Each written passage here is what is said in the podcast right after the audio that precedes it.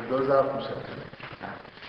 اول همه جلسات میخواییم بخورد شکر شد. بذار من دیگه خیلی نمیخوام این قسمت هایی که آها چرا یه چیزهایی میخوام دوباره این تکرارها رو من یه بار سعی کردم. بذار اول اول جلسه بگم که چرا یه چیز داره تکرار میکنم، برای خاطر اینکه باز روی میخوام تاکید بکنم که خیلی این چیزهایی که دارم اینجا میگم چیز نیست برام، مثلا که ایده خیلی کامل و منسجم منسجمی نداشتم. نتیجه‌اش اینه که یه بار میگم چیزی میگم، به نظرم میاد که یه چیزایی رو نگفتم، خوب نگفتم، بعد دوباره میگم. بعضی چیزا رو سه بارم شده گفتم. ولی مثلا الان میخوام یه بار دیگه حرفای چیزایی که از قول فایرابن گفتم و مثلا ظرف چند دقیقه تکرار بکنم، یه چیزی یه چیزایی میخوام اضافه بکنم. یکی اینکه اولین نکته حرفاش این بود در مورد ساینس، این که اصلا روش علمی وجود نداره. در واقع جامعه علمیه که بر اساس معیارهای مبهمی تصمیم میگیره که یه چیزی علمی هست. این واقعیت موجوده، یعنی هیچ چیزی الان شما توی هیچ کتابی نمیبینید که روش علمی ساینس رو تعریف بکنه. خیلی چیزایی که جزء ساینس هستن از روش خیلی ضعیفن. این دفعه قبل اون امیدی که بحث میکرد اول حرفش این بود که روش علمی حتما با تجربه است، چون یه چیزی من بر علیهش میتونم چون ضبط شده استفاده بکنم، برش اینجا حضور ندارم. بعد بعد که صحبت کردیم گفت کار ریداکشن هم مثلا است. من این مثالی زدم از اینکه یه جایی روش علمی مثلا خیلی تجربه توش نیست و یا تجربه توش هست ولی ریداکشن میخوان، یعنی مثلا تو هومیوپاتی میخوان که این روش درمان ریداکشن بشه از نظر شیمیایی چه اتفاقی تو بدن میفته. بعد امید گفت کار ریداکشن هم مثلا است. خب چرا؟ گفت مثلا هم روش مثلا است هم ریداکشن. ولی یه خود صحبت کردیم، من مثال فروید و یونگ زدم که جفتشون از نظر روش یون کاملا برتری داره، از نظر به اصطلاح ریداکشن هم چون ریداکشن نمی‌کنن، محتواییه. و دقیقاً امید گفت که آره محتوا مثلا است. دقیقاً نکته همینه، واقعیت اینه که محتوا مثلا است. امید آخرش رو گفتش که آره محتوا تاثیر داره، تو اینکه اون موقع قبول نکنم ولی خب اون رو قبول می‌کنم اونم میشه مشکل علماست.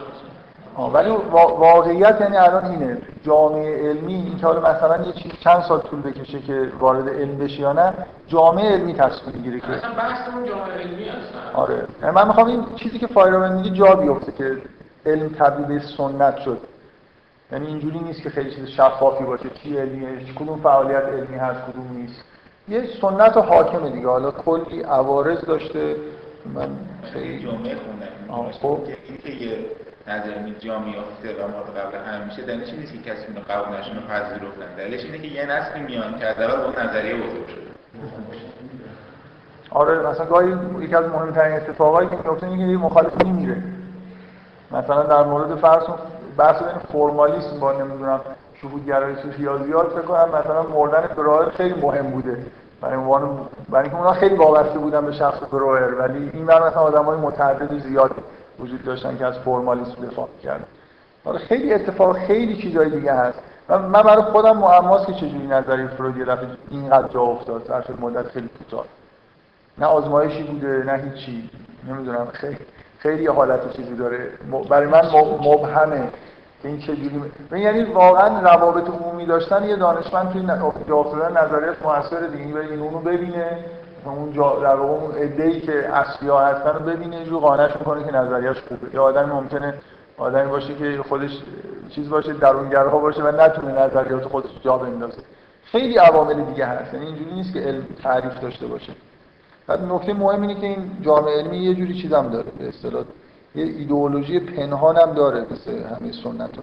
حالا بگذاریم من یه نکته دوم بحث ها اینه که علم اصولاً ادعای دیگه کشف حقیقت نداره بدون اینکه خیلی رسمی اعلام بشه تو تعلیمات عمومی، ولی چون فیزیک در واقع دیگه ادعای کشف حقیقت نداره بس علم همون ریداکشن نهایی رو انجام نمیده. ولی هنوز به طور به اصطلاح فضای عمومی اینه که نه تنها واقعاً حالا خواص بذاریم کنار، نه تنها علم ادعای کشف حقیقت از بین نرفته. اون مثالی که دفعه قبل دادم میخوام باز تاکید بکنم، یه چیزی که علم نگفته اگه یه نفر بگه رسمیت پیدا نمی‌کنه، یعنی یه جوری داره حرف چیز میزنه. آره یعنی مثلا فرض کنید اون مثالی که زدم به عنوان یه چیز ضد علمی غیر علمی که مثلا در قرآن ادعا شده که یه پیغمبری با هی... تکلم حیوانات رو اصلا میفهمه. و این این درست علم چیزی که نمیگه که مثلا حیوانات هر الان که یه جوری زبان شناسا به شدت معترضن که زبان حیوانات پیچیده‌تر از اونیه که ما تا حالا فکر می‌کردیم، ولی نکته اینه که تا یه چیزی توی انگار این سنت پذیرفته نشه اصلا نباید حرفشو زد. توی حواشیش هم یه جوری نه, نه تنها ادعای کشف حقیقت وجود داره، ادعای کشف کامل حقیقت انگار وجود داره. در هر لحظه‌ای شما می‌ترسید از اینکه یه چیزی بگید که جنبه تصویب شده نداشته باشه. من این جلسه میخوام اینقدر این چیزا بگم که من, من نمیترسم. من میخوام یه عالم چیزایی بگم که غیر علمی هست، تخیلی هم هستم شاید. خب یکیش این که نتایج علمی هم که ادعای اصلی علمی که نتیجه زیاد به بار آورده، این خیلی خیلی نکته مهمیه که علم نتیجه هایی به بار آورده، نتیجه های زیادی به بار آورده، خیلی هاش مفیده، ولی این نکته, این نکته اینه که این همزمان با سرکوب همه شاخه‌های دیگه بوده که میتونسته وجود داشته باشه، بنابراین معیار مقایسه ما نداریم. من مخصوصا من شخصا معتقدم که اون جایی که علم نهایتاً یه جوری شکست اساسی میخوره پزشکی، یعنی همه به این نتیجه میرسن که این پزشکی برای یه چیزای خوبه و فرمای دیگه پزشکی وجود داره که مفیدترن در مورد بعضی از بیماری‌های دیگه. همین الان مثلا طب سوزنی در مورد درمان خیلی از دردا کاملا دیگه رسمیت پیدا کرده بدون اینکه ریداکشن انجام بده. بذار من بگم چرا پزشکی به نظر من این اتفاق به طور نه واقعا من تا اونجایی که میدونم یه سری تئوریا وجود داره واقعا، حالا مگر اینکه اخیراً یه اتفاقی افتاده باشه، یعنی خود کسایی که طب سوزنی کار میکنن به یه تئوری معترض نیستن، یه تئوری خیلی سنتی دارن که با اصلا به فیزیولوژی بدن انگار ارتباط نداره. من اصلا بذارید من خیلی دل. واقعا اگه وقت بود یعنی اینقدر این بحث حاشیه‌ای است، من خیلی خوب میتونم بهتون بگم که طب غیر به اصطلاح پزشکی روز چه جوریه، مثلا چه چه جوری میفهمن این چیزا و چرا فکر میکنم که پزشکی با جایی که علم. من اینو خودم مختصر بهتون میگم چرا پزشکی جاییه که به نظر میاد که علم قبول میکنه در واقع حالت آلترناتیو. یعنی که ببینید اصولا ما وقتی در مورد یه حالت بدن خودمون بیماری یه چیزی بیماری یه چیزیه که وقتی من این بیماری رو در واقع میگیرم بیشتر از اینکه چیز بیرونی داشته باشه که دیده بشه یه چیز درونی داره. من بیماری خودم رو از درون دارم میبینم. اصولا علم ارزشی برای این قائل نیست که من خودم رو از یه جای دیگه هم دارم میبینم از داخل. حس مثلا بیماری که به من غلبه میکنه این حس من یه جوری خودم دارم درک میکنم، مثلا ریداکشن لازم نیست انجام بدم. بذارید من این دیو شروع کرده من واقعا چیزم نمیدونم حالا چند دقیقه در مورد صحبت کنم.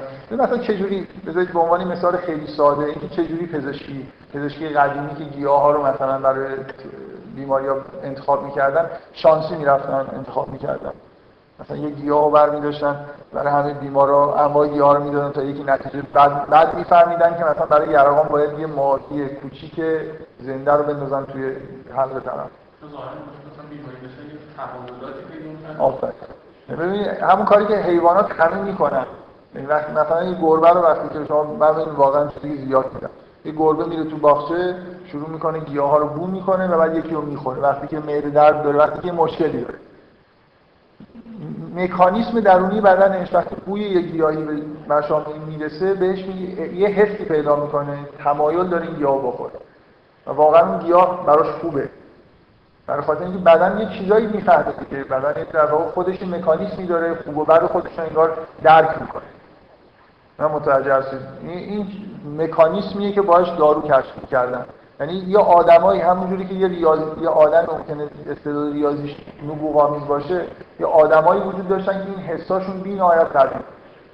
یعنی به محض اینکه مثلا یه چیزی برای خودشون آرزو میشد به راحتی میفهمن، حتی در این حد میفهمیدن که میل دارن مثلا این ماهی کوچولوی چیز بخورن، زنده بخورن، حسشو داشتن.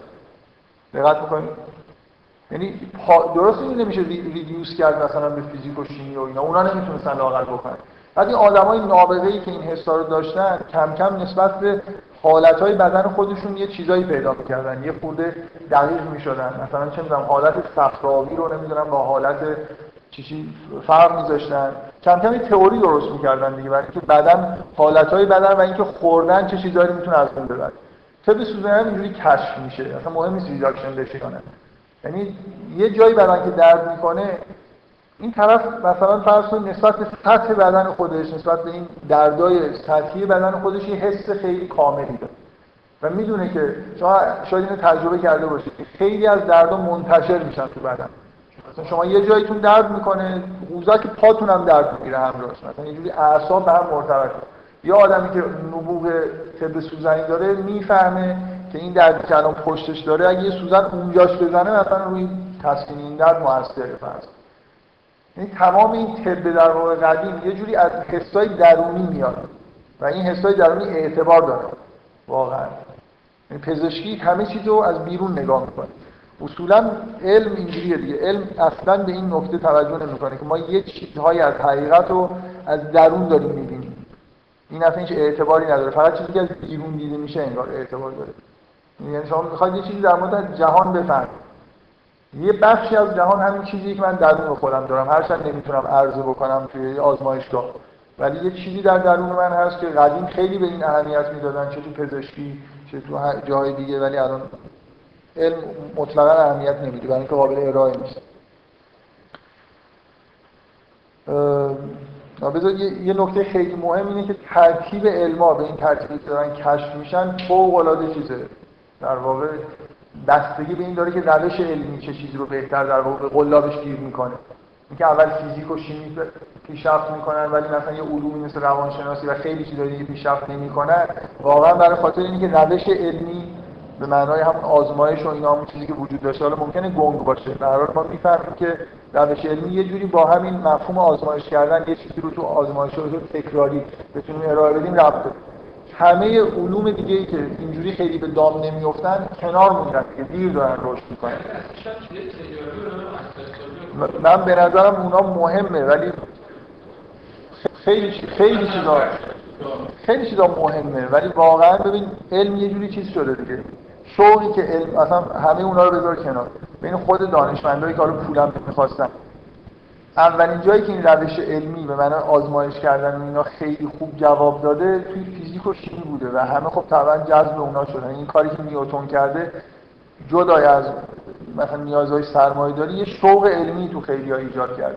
به هر حال بله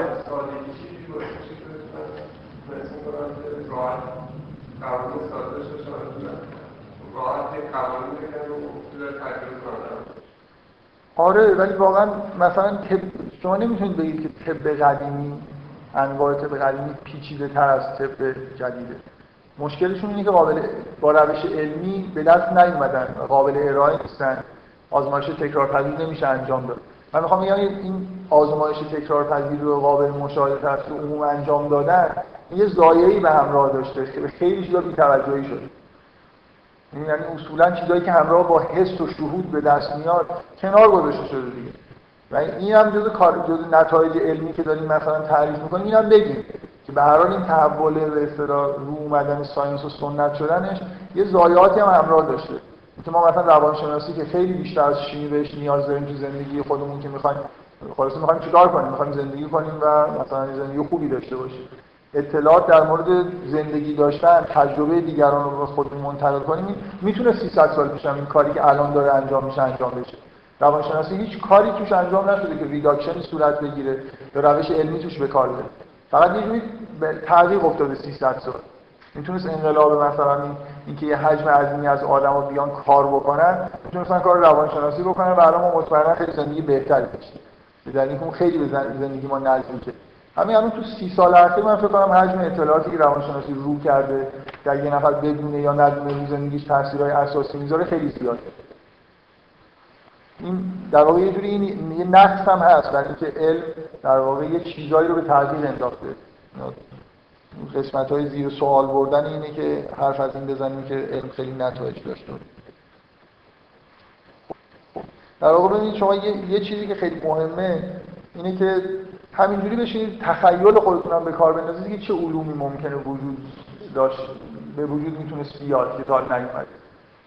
خیلی چیزاست که میتونسته به وجود بیاد، الان خیلی مثلا توی فرهنگ‌های خیلی سنتی یه چیزهایی وجود داره که کاملا فراموش شده. من یه چیزی که واقعا به نظر من مهمه، خیلی من روش تاکید دارم، اینه که اینو آدم بفهمه که این اتفاقی که افتاد، انقلاب علمی صورت گرفت، یه چیز عجیبی اتفاق افتاد، یه به اصطلاح گسست فرهنگی عظیم اتفاق افتاد. یه دفعه همه معارفی که از قبل از در واقع انقلاب علمی به دست بشر رسیده بود همه اینجوری انکار شد،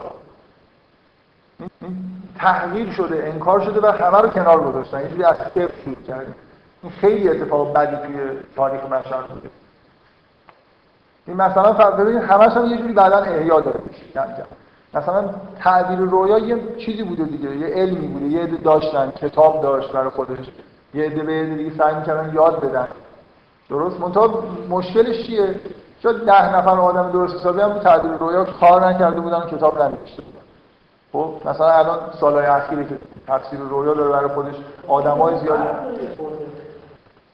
یه خودی که خیلی فرق چیش فرق اصلا تفسیر رویایی که شما دارید می‌گید یونگ مثلا فروید میگن هیچ ربطی به خوابگزاری دوره انوشیروان که نداره. داره. چرا؟ بزرگترین خوابگزار تاریخی یه آدم به اسم آرتیمیدوروس، یه یونانیه، نبوغ خوابگزاری داشته، واقعا کتاب داره، کتاب معروف داره. من الان براتون که تکست مدرن میارم که یه چیزی رو اشاره میکنه که آرتیمیدوروس هم اینو گفته مثلا. میفهمید واقعا این نمادا رو اصلا اینجوری فکر نکنید. تفسیر چرا چرا؟ ببین یه چیز خیلی مهم توی رویا فهم نمادایی که رویا ظاهر میشه. یعنی آرتیمیدوروس وقتی رویا رو تفسیر می‌کرده الان هم همون تفسیر رو. بذار من این مثال بزنم. تعبیر خواب مثلا قبل از این بودی که مثلا آینده پیش بینی باشه می‌کردن. و الان یون قبول داره که میشه دیگه. الان الان میشه. آره یون یون قبول داره. من من چیز دارم، من یه صحبت اینجا در مورد تفسیر رویا قبلا کردم و مثلا در این موردها توضیح دادم. فروید فروید هم حتی قبول داره. فروید مثلا قبول داره که مرگ رویا ظاهر میشه، نه فقط میخواد بمیره. مثلا هر وقت خواب دیدید که یه قطاری از ایستگاه حرکت کرد و رفت، شما هم سوارش بودید، یعنی میخواد فروید اینو میگه. یعنی اینجوری نیست که الان تفسیر رویا این دقیقاً هم اتفاق افتاد اینه. اول اومدن گفتن این کار یه معنایی داره. بعد هی رفتن جلو کم کم دارن به این میرسن که او همون که اونا میگفتن هم درست بود دیگه، مثلا این چیزایی حتی نماداشون هم درست بود. من نمیخوام بگم که تفسیر مثلا رویای آرتیمیدوروس رو بخونی یا ابن سیرین بخونی همین چیز یاد میگیری. اینا دو تا آدمن، سه تا آدمن تو دنیا، یه چهار چند کتاب نوشتن و اعتبارش زیاد نیست، برای اینکه خب نبوغ باید پشت هر چیزی باشه، باید هفتاد نفر آدم نابغه بیان کار بکنن. ولی بذار من این مثال از یونگ بزنم. میگه که توی یک توی شوروی یه نفر خواب دیده که پزشک معالجش توی خونش گیر افتاده و تو آتش داره می‌سوزه و با ناراحتی روز بعدش مثلا تماس گرفته و فهمیده که این مرده. روز قبل مثلا توی بیمارستان در اثر یه تب شدیدی مرده. این نماد این کسی توی خونه خودش آتش گرفته داره می‌سوزه، یعنی اینکه یه جسمش مثلا ملتهب شده، خونه مثلا یه جوری نشان دهنده بدن میتونه باشه. یون میگه که وقتی که من اینو شنیدم، یعنی به من اینو گفت، من نگاه کردم و یاد این افتادم که آرتیمیدوروس هم اینو گفته. یه نفر پیش آرتیمیدوروس رفت، گفت که من خودم رو دیدم که تو خونه آتیش گرفته هستم، گفت تو میمیری، تب میگیری و میمیری. من من که اینو خوندم تو کتاب یون رفتم ابن سیرین رو نگاه کردم، نوشته که اگر شما ببینید که تو خونه از آتش گرفته حتما کلک می‌کنید. یعنی اینجوری نیست که فکر کنید تعبیر رویای قدیمی. یه مدتی به کل گفتن که اصلا خرافات، بعد کم کم فروید اومد گفت نه، یه حالت‌های روانی، اطلاعات روانی توش ظاهر میشه. بعد کم کم شما الان نگاه می‌کنید اعتبار علمی صد درصد نداره، یونگ مثلا خیلی قبول ندارن، ولی کم کم فضای مثلا تفسیر رویا حتی تو فروید هم به سمت این میره که اطلاعاتی در مورد آینده هم هست. بنابراین یه جوری مثلا یه چیزی، چرا این اتفاق افتاد؟ این یه مصیبتیه دیگه، یه علمی وجود داشت، درسته خیلی روش کار نشده بود، روش نکرده بود، ولی همه یه جوری می‌فهمیدن که یه اطلاعات جالبی تو رویا هست. اصلا سیصد سال به کل انکار شد. اصلا رویا هیچ معنی، اصلا میگفتن رویا بی معنیه، میگفتن شما غذا میخورید. اینا مثلا توی یه تئوریایی وجود داشت. فروید اول کتاب تفسیر رویاش مجموعه‌ای از حرفایی که در مورد رویا زدن که بی معنیه رو گفته. ببینید چقدر چیزای بی معنی گفتن در مورد این موضوع. یا مثلا کیمیاگری رو یونگ احیا کرد. کیمیاگری به عنوان یه چیزی که کاملا خرافاتی حساب میشه، احیا کردن یعنی چی؟ یعنی که معلوم شده یون که کتاب بزرگ داره به اسم روانشناسی و کیمیاگری. کیمیاگرها درست حالا شاید مثلا نتونستن نسبت تبدیل طلا بکنن. اولا هدفشون یه نکته اینه که هدف کیمیاگرها تبدیل کردن نسبت طلا نبود. اینو میگفتن که مثلا سرمایه‌گذاری بشه توش. واقعا یه هدف خیلی بزرگتری داشتن. یه جور ارتباط عرفانی با طبیعت می‌خواستن برقرار کنن. و حسشون این بود که اگه این ارتباط بتونن برقرار کنن، این راز رو مثلا بتونن کشف کنن، بعد میشه مثل طلا کرد. کلی چیزه. یعنی شما از اینکه ابن سینا و همه نوابغ در طول تاریخ علاقه به کیمیاگری نشون دادن، بفهمید که ترس و طلا نبود، خرافات نبود. یه پایه‌ای داشته، چیزایی می‌فهمیدن. من میگم احیا کرده، حداقل اون نشون داده که مطالعه کتاب‌های قدیمی کیمیاگری و نمادایی که اونا به کار می‌بردن توی تفسیر رؤیا حداقل کاربرد خوبی داره. روانشناسی کاربرد داره. حالا یه دلایل علمی خوبی داره که چرا اینجوری بوده. و خیلی چیزای دیگه، علومی وجود داشته، پزشکی وجود داشته، همه چیز یه دفعه صفر شده، گفتن اینا همش مزخرفه و دوباره از نو شروع کردن.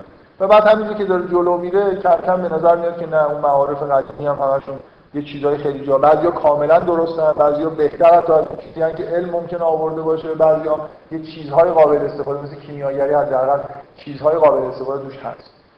خیلی فکر کنم کیمیاگرها زنده بودن میگفتید بهشون که شما میگفتید مثل طلا میشه، خرافات بوده. ساینس هم خلاصه به جایی رسید که امکان این که مثل طلا بشه وجود داره دیگه، با تجربه مثلا ساختار اتم و این حرفا. یعنی اینکه اونا شهودن یه چیزی رو میفهمیدن، غلط نمیفهمیدن.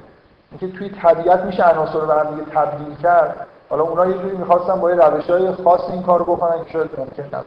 حالا بگذارید. بعد آمن یه صحبتایی که دفعه قبل کردم که اصل اصل اینا بود و خیلی وقت کم گذاشتم برای اینکه این حرفا رو بزنم، برای اینکه وقت کم بود.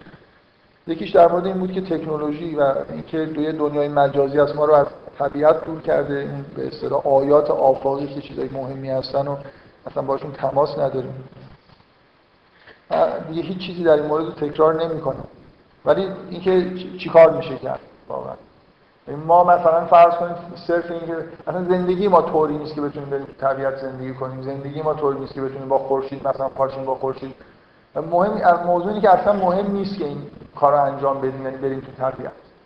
ببینید یه چیز خیلی مهم در واقع اینه که ما هر چقدر که تاریخ داره میگذره یه جوری از مبدأ مثلا برخوردای طبیعی که انسان با طبیعت و با جهان داشته، نه فقط طبیعت، با خودش با جهان داشته دور میشه.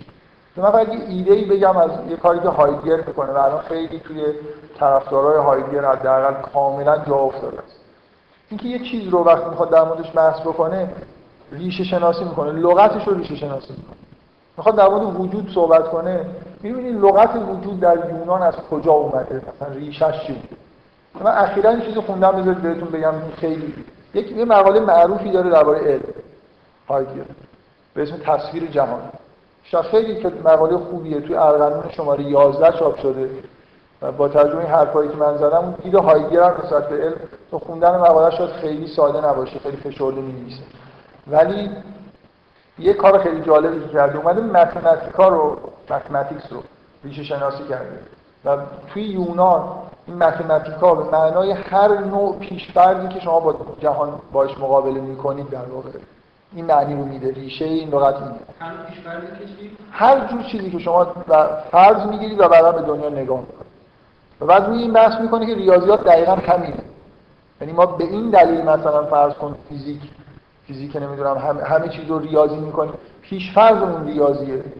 وقتی داریم فیزیک کار میکنیم از قبل یه چیزایی رو فرض گرفتیم. یه سری چیزای جالبم نوشته، یعنی یه پاراگراف داره مثلا اینکه ما در مورد زمان، مثلا فرض کنیم ما فرض داریم که زمان یه چیز به اصطلاح خطیه که لحظه با لحظه دیگه فرق نمی‌کنه.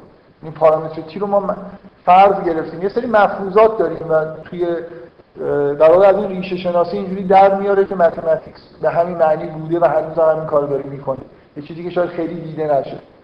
یعنی وقتی که یه لغت رو برای یه چیزی انتخاب می‌کردن دو هزار سال قبل، سه هزار سال قبل، یه جوری اون مواجهه طبیعی که با یه چیز داشتن معنی داره.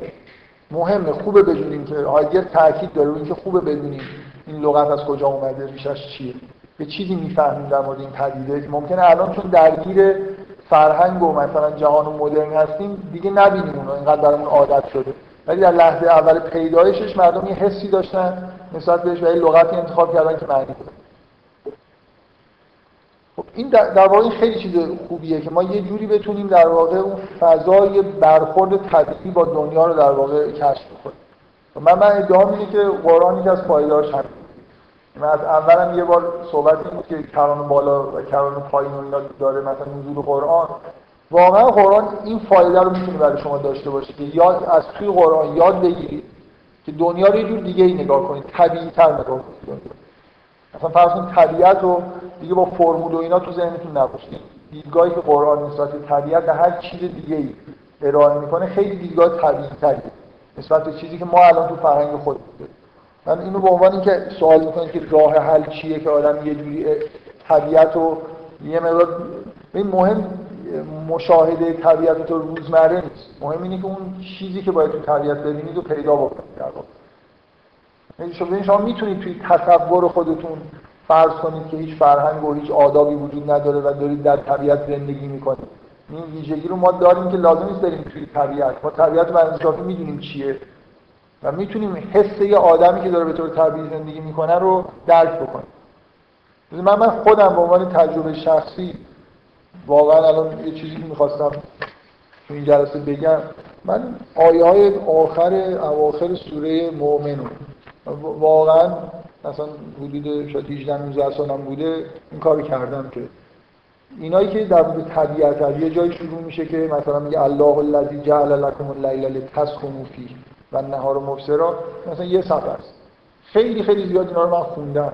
فکر میکنم واقعا این حسی که از اون موقع به دست آوردم که طبیعت رو نگاه کردن یعنی چی، از مداومت به اصطلاح اون آیه‌های آخر سوره مؤمنه یا برای من داد تو سوره یاسین.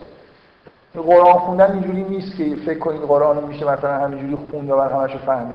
یه جاییشو باید چیز کنید. به نظر من خیلی مهمه که در عین حالی که یه نفر اگه عادت داره قرآن رو مرتب میخونه، یه جایی رو انتخاب بکنه و زیاد بخونه، یه چیزی رو روش متمرکز بشه، سعی کنه خوب بفهمه. یعنی شما واقعا نمیتونید با خوندن همینجوری قرآن یه جوری حسی که تو این آیات نسبت به طبیعت هست و برای اینکه این همه پیشفرض و چیز تو ذهنتون هست نسبت به طبیعت، همه رو یه دفعه با یه مرور سرسری بندازید کنار. یه جوری نگاه کردن همین کلمه‌هایی که استفاده میکنه کاملا یه جوری جهت دارن، یعنی یه جوری شما رو متوجه یه چیزی میکنن که نمیفهمید. من منظورم رو فقط این آیات نیست، هر جایی که قرآن در مورد طبیعت داره صحبت میکنه رو یه مقدار تکرار کنید، مثل یه شعری که مثلا دوست دارید یه تأثیری روتون میذاره و یه یه جور نگاه به اصطلاح طبیعی به جهان اطراف خودتون میتونید یاد بگیرید. این یکی از کارهایی که به نظر من قرآن میکنه، همین آیه‌هایی که در مورد آیات خدا داره بحث میکنه، صرف خوندنش یه جوری دقت کردن بهشون در خاطر اینکه کلماتش خوب انتخاب میشن، اینجوری نیست که فقط یه چیز بگه، کلمات دقیق انتخاب میشن، لحن آیه طوری که یه چیزی رو القا میکنه، اینا خیلی خیلی موثرن تو اینکه آدم یه جوری اون مواجهه طبیعی رو که ممکنه فراموش کرده باشه به دست بیاره. این خیلی به نظر من مهمتر از رفتن توی طبیعت. شما یه عمرم برید تو طبیعت زندگی بکنید، ممکنه این پیش‌فرضاتون دیگه از بین بره. یعنی یه جوری اون نگاهتون به طبیعت کاملا یه نگاه ثابتی باشه.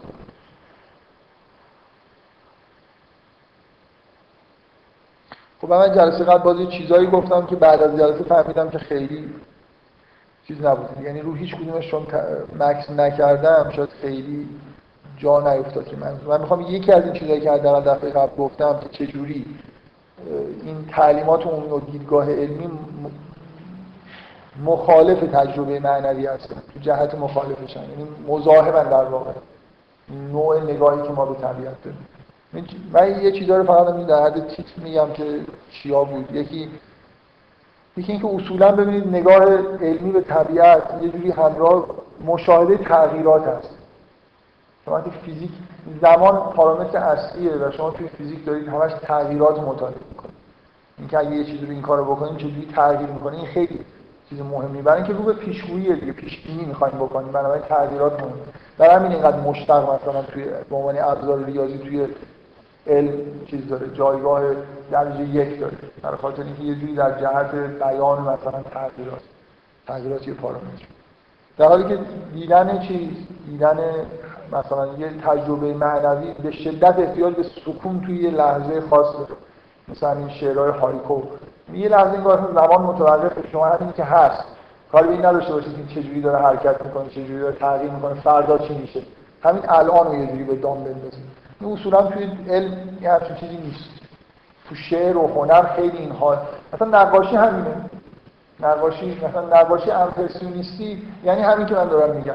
یعنی یه لحظه رو تصویر کردن. شما طبیعت رو دارید نگاه میکنید، یه چیزی، یه حسی بهتون دست میده و سعی کنید همین حستون رو تو همین لحظه بدون فکر اینکه از کجا اومده به کجا میره یه جوری منتقل بکنید. یعنی نقاشی امپرسیونیستی ممکنه بتونه به شما کمک بکنه که یه چیزی تو طبیعت ببینید که همینجوری نمیبینید واقعا. اون نقاش چیزی میبینه تو اون لحظه توی طبیعت، یه حس عمیقی داره نسبت به یه لحظه که سعی میکنه با اون سبک نقاشیش مثلا به شما منتقل بکنه.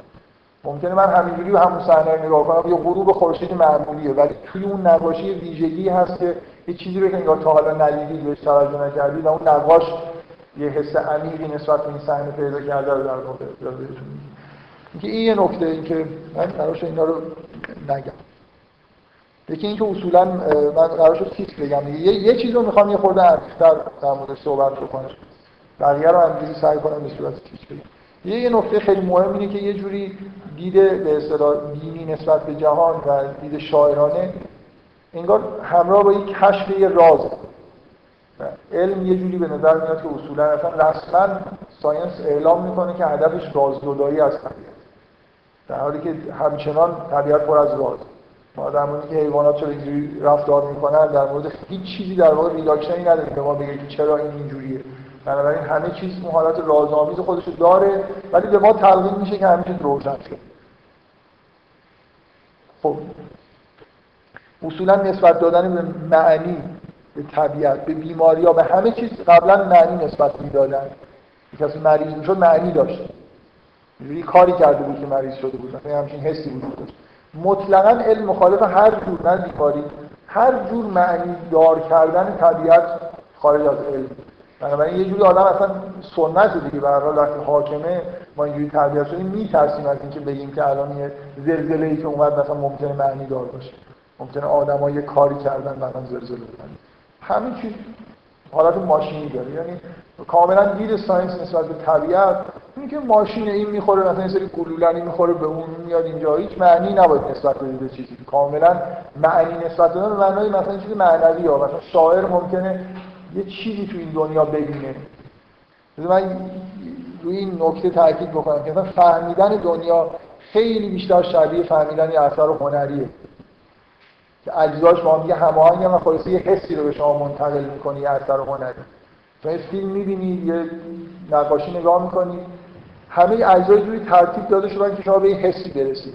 کشف کردن یه حقیقت توی طبیعت بیشتر شبیه فهمیدن یه معنی اثر هنریه تا فهمیدن یه کتاب فیزیک مثلا، یه سری محاسبات و مثلا چیزای استدلالی، حتی فهمیدن یه فلسفه. یه ویژگی دیگه کلنگریه که حتما توی تجربه دینی اجزا باید اینجوری ازش رد بشید به کل برسید. باز من این نکته‌ای که دفعه قبل نگفتم دیگه، این اتفاقی که افتاد چرا یه دفعه همه چیز صفر شد و همه چیز ریست شد، از اول شروع کردیم، یه دفعه انگار یه گوشه یه نوری روشن شد که یه چیزایی رو خیلی روشن کرد با یه دقت خیلی زیاد. بقیه علومی که وجود داشتن ابهام داشتن، خیلی دقیق نبودن و یه دفعه این اتفاقی که افتاد، من حالا جدای از نمیدونم سرمایه‌داری و این بحث‌های اجتماعی، واقعا آدم یه چیز به حساب علمی نگاه کنه، یه چیزایی که خیلی روشن شد واقعا باعث شد که بقیه چیزا اعتبارش از دست بده. قبلا اصلا خطوط کلی انگار می‌دیدن ولی روشن شدن یه گوشه باعث شد که مثلا سطح دقت بالاتر بره دیگه. من یه مثالی که قبلا یه جایی گفتم، واقعا شما یه محیطی که تقریبا تاریک، نورش خیلی کمه، یه جوری چشمتون عادت میکنه به یه طرح کلی مثلا میبینید. من فکر کنم تو علوم قبل از این ساینس یه همچین حالتی وجود داشت، همه چیز یه جوری خیلی روشن نبود، تاریک بود، یه طرح‌های کلی از عالم. حالا اگه شما نزدیک مثلا چشمتون یه نقطه نورانی خیلی خیلی قوی روشن بشه، واقعا دیگه اون طرح کلی رو هم نمیبینید. یعنی روشن شدن یه جای جزئیاتی از جهان باعث شده که ما اصلا طرح‌های کلی دنیا رو نداریم. مثالی که دفعه قبل دادم مثل زیر ذره بین نگاه کردن اجزای تصویر سه‌بعدیه. نوع نگاه ما عوض شده، اجزا رو می‌ذاریم می‌بینیم ذره‌بین و چیزی نمی‌بینیم واقعا، معنی هم کشف نمی‌کنه. حالا اونی که می‌خوام یه خورده بیشتر مثال بزنم توضیح بدم، دفعه قبل از این صحبت کردم که ما عادت داریم، مثلا عادت دیگه جدای از که مثلا حتی درکش بکنیم هر چقدر یه چیزی که تو سنت هست و بیشتر این حالتی داشته باشه که نمیفهمید اصلا این یه چیز خاصه که الان توی سنت مثلا نگاه کردن میتونه اونا خطرناک‌تره. من اگه الان تو سنت جامعه خودم این چیز داری میبینم، مثلا فرض کنید ما سنت عزاداری داریم، اونا همه میبینن که ما سنت عزاداری داریم، این چیزی نیست که خیلی خطرناک باشه دیده بشه، ولی این چیزای خیلی عمیقی که مثلا به دلیل دید علمی تو تعلیمات عمومی به شما منتقل شده اصلا نمیفهمید همچین ویژگی نگاهتون پیدا کرده، مثلا جزئی نگریتون تقویت شده یا خیلی ایناست که خیلی ممکنه خطرناک باشه، یعنی اصلا کشف نمیشن، یه عمری با یه نگاه خاصی زندگی می‌کنه. مثلا یه عادتی رو که در واقع در ما تقویت شده دیگه جدای از اینه که مثلا به راحتی بشه اینو در واقع چیز کرد، چیزای درونی میشن، جزء شخصیت آدم میشن. ببینید علم وقتی که تاکید میکنه که شما یه چیزی که دارید میگید باید قابل عرضه به عموم باشه، این درسته ویژگی ساینسه و ویژگی خوبی توی ساینسه، تاکید میکنه که مثلا همه چیز تکرار پذیر باشه. من حق ندارم تو ساینس آزمایشی رو بگم من یه بار کردم دیگه هم نمیتونم بکنم، شما به من اعتماد کنید، این حرف علمی نیست. هر چیزی که میگم باید بتونم هر در, در تعداد دقیق خواستن براش تکرار کنم. ولی ببینید یه اتفاقی تو درون ما میفته که در واقع ما اینجوری تعلیم می‌بینیم و عادت می‌کنیم. خیلی خیلی من جلسه دیگه فکر می‌کنم در این مورد که دارم میگم یه چیز خیلی عمیق‌تر میگم که تفسیر ساینس نیست، یعنی خیلی وقته که این اتفاق افتاده. اینکه شما وقتی تجربه درونی رو یه چیزی رو تجربه می‌کنید اتوماتیک سعی می‌کنید اینو به دیگران اینجوری انتقال بدید. حتی اگه کسی توی دنیا نباشه یه اتفاقی در درون شما میفته. من وقتی یه حسی دارم، وقتی یه احساسی بهم دست میده، سعی میکنم اینو بیان بکنم، یعنی بیارم تو قالب کلمات. حتی اگه آدمی نباشه و تعهد نداشته باشم به دیگران توضیح بدمم، یه جوری این مکانیسم ما اینجوریه که حس رو تبدیل به کلمات انگار میکنیم. این چیزیه که علم به ما یاد داده، باید چیزا رو بیان بکنم.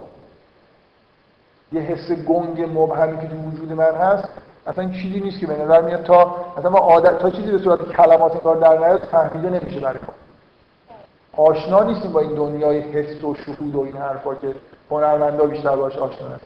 حالا یه اتفاق خیلی بده من مثال بزنم. مثلا شما میرید توی طبیعت و یه حسی بهتون دست میده.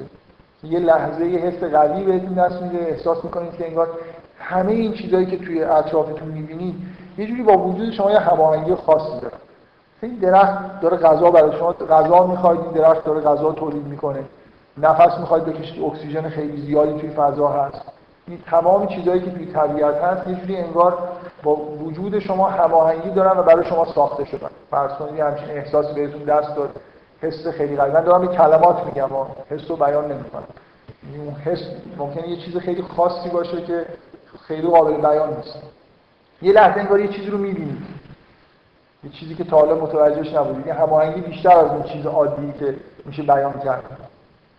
یه لحظه احساس این که من منم یه چیزی مثل همین درختم، هممون یه چیزیم، توی یه جزء مثلا کل در هم بافته مثلا داریم زندگی می‌کنیم. فرض کنید یه حس اینجوری به دست اومده. وقتی شب میاید خونه اگه آدمی هم نباشه به این حس خودتون فکر می‌کنید. سعی می‌کنید انگار مثلا از روش یه چیزی می‌خواید در بیارید که به دیگران اگه بخوام بگم چی باید بگم، یه همچین چیزایی باید بگید که من دارم میگم الان میگم، یه حسی بهم دست داده و دارم سعی می‌کنم بیانش کنم، بریزم تو قالب کلمات که به دیگران قابل انتقال باشه. خب خب چیزشو از دست میده، یعنی اون دیگه اون حس اون چیزی نیست که بوده و اگر به دیگران بگید یا خودتون بهش فکر کنید خب می‌تونید اینجوری مثلا توجیه کنید، بگید خب این جهان مثلا یه مکانیزمی داره، طبیعت به وجود اومده، برای من توی یه جریان تکاملی به وجود اومدم و طبیعت مثلا من یه جوری خب خلق کرده که نیازهایی دارم که اصلا بوده دیگه، مثلا اگه نبود اونایی که نیاز مثلا میشه اینجوری توجیه کرد، اونایی که نیازهایی داشتن که در اطرافشون نبود اونا مردن، ماهایی که موندیم اونایی هستن که نیازامون با بیرون مثلا اینجوری سازگار. خب من میخوام بگم اون حس اصلا این این چیزی که گفتم نبود و اینم جوابش نیست. فهمیدم منظورم چیه؟ ما, ما اصولا وقتی که حس اینو دست می‌دیم ما تکلیف داریم که اینو در قالب کلمات بریزیم و بیانش بکنیم و خراب میشه، واقعا خراب میشه.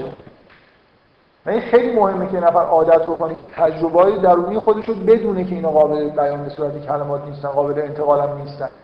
ببین وقتی که شما یه بار این حس بهتون دست میده و تبدیل می‌کنید به کلمات و خراب میشه، دفعه بعد که رفتید دیگه این حس بهتون دست نمیده، یه جوری دیگه خراب شده. در حالی که این دقیقاً تجربه مثلا شروع همون تجربه‌های خیلی عظیم دینی میتونه باشه. بفهمید خراب شده تجربه میگی چرا این خراب شده؟ یه بار فقط یعنی دفعه ببین حس دفعه بعد حس دست نمیده. آره آره. برای خاطر اینکه ببین ببین یه حس یه تجربه دینی خیلی خیلی بزرگ، احساس خیلی عظیمی. من گفتم به آدم احساسی بهش دست میده که اصلا یه چیزی براش واقع شده، نه اینکه من چیزی فهمیدم. خیلی فرق داره با این احساسات یه خود معمولی تر.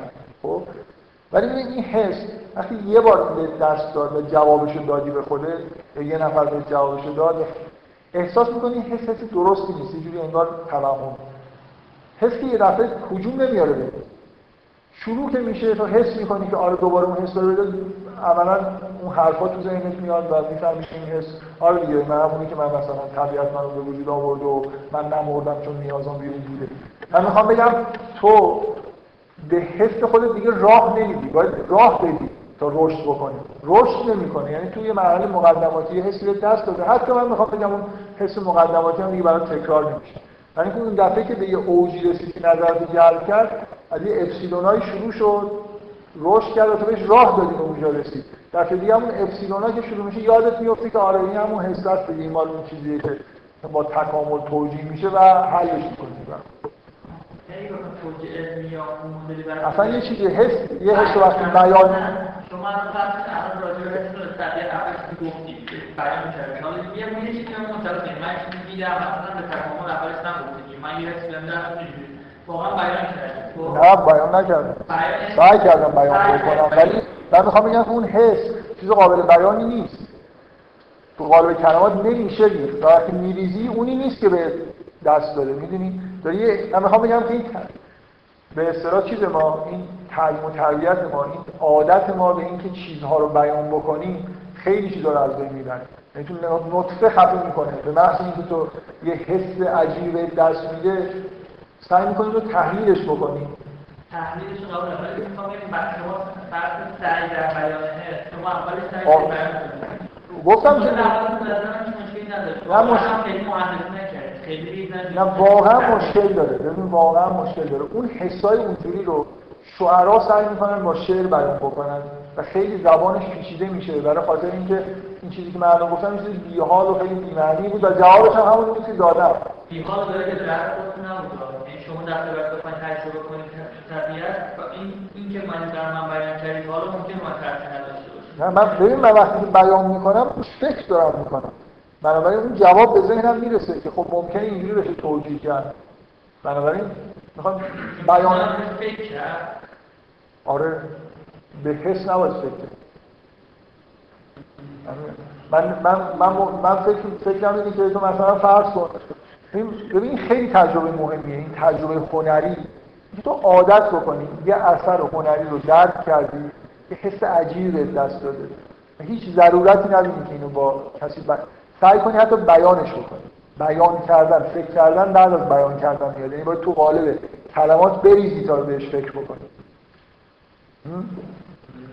من ببین یعنی من من الان نسبت به یه فیلمی مثلا یه احساسی دارم نمیتونم بیان میدونم نمیتونم بیان بکنم. هنرمندا خیلی اینو خوب میدونن نمیتونن این چیزایی رو به کلمات بیان بکنن و عادت دارن. اصلا یه آدم تو عالم هنری خودش عادت داره که یه حسایی داره سعی میکنه هنرمند سعی میکنه بیان بکنه. اون آدمی هم که از هنر استفاده میکنه یه حسی بهش منتقل میشه میدونه نمیتونه در موردش حرف بزنه. این خیلی عادت خوبیه. تعلیمات عمومی وجود نداره. ما عادت داریم به این که همه چیز رو تا حد ممکن دقیق بیان بکنیم و در موردش مثلا یه جوری چیز کنیم. من, من نمیخوام بگم بیان کردن و فکر کردن چیزه.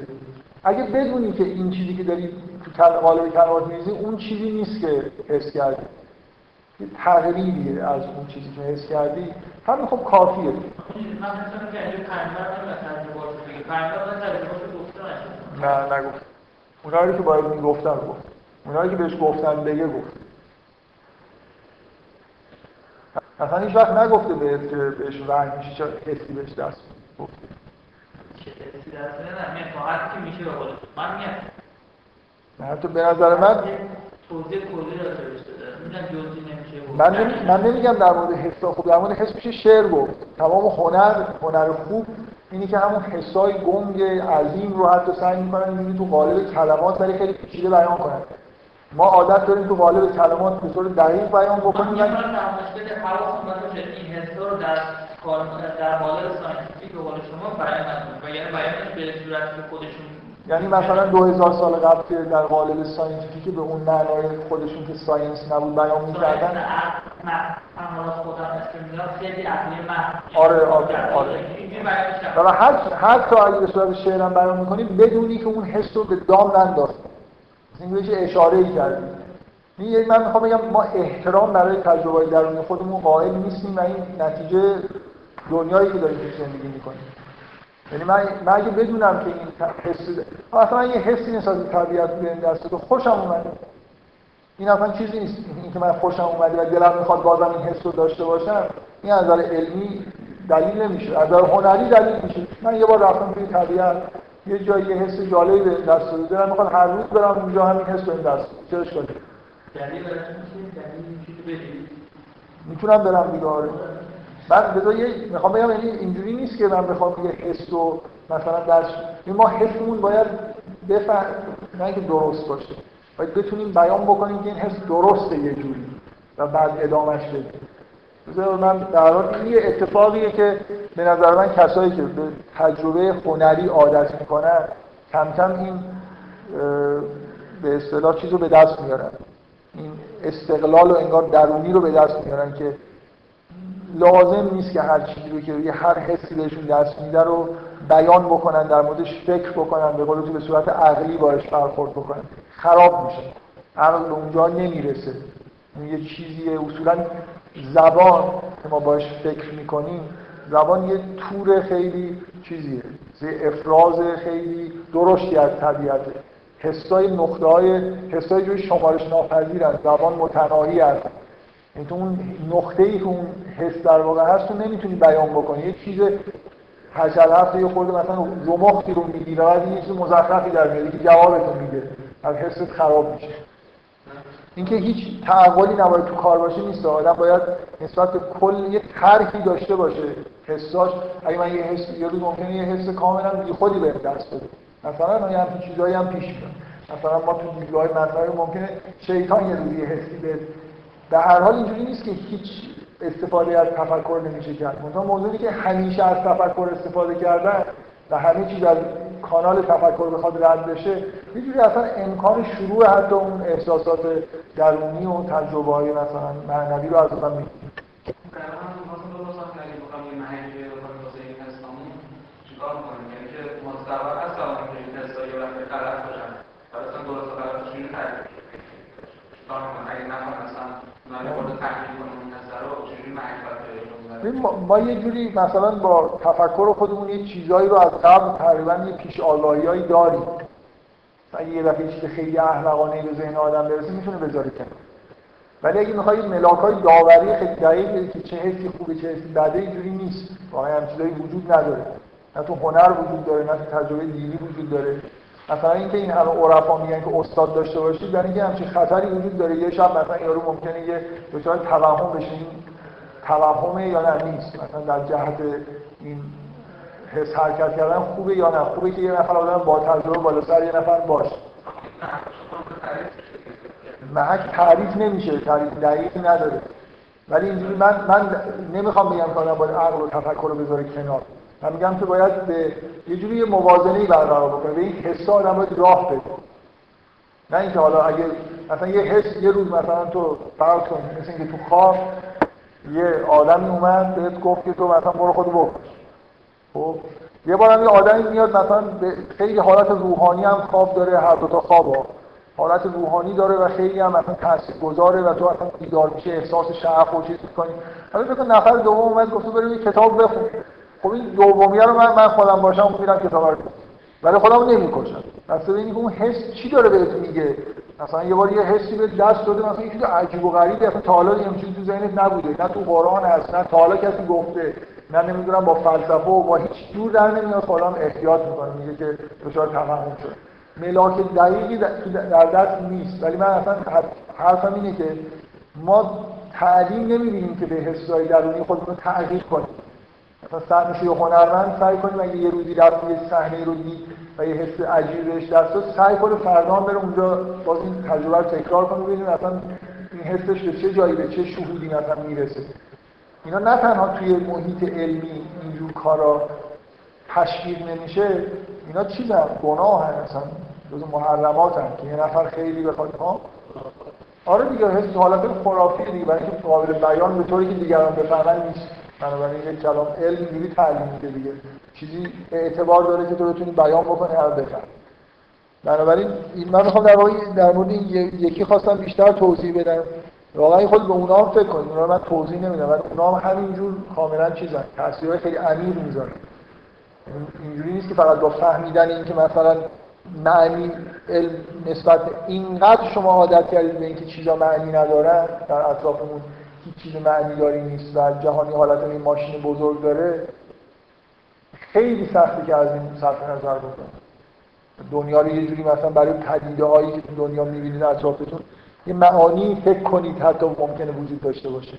ما کاملا این دیدگاه نیوتونی که سری توپن اینا مثلا ذراتی هستن طبق قانون‌های ساری به هم می‌خورن و شده این دنیا رو چیز شده، نهادینه شده دیگه در علم و فرهنگ و همه چیز.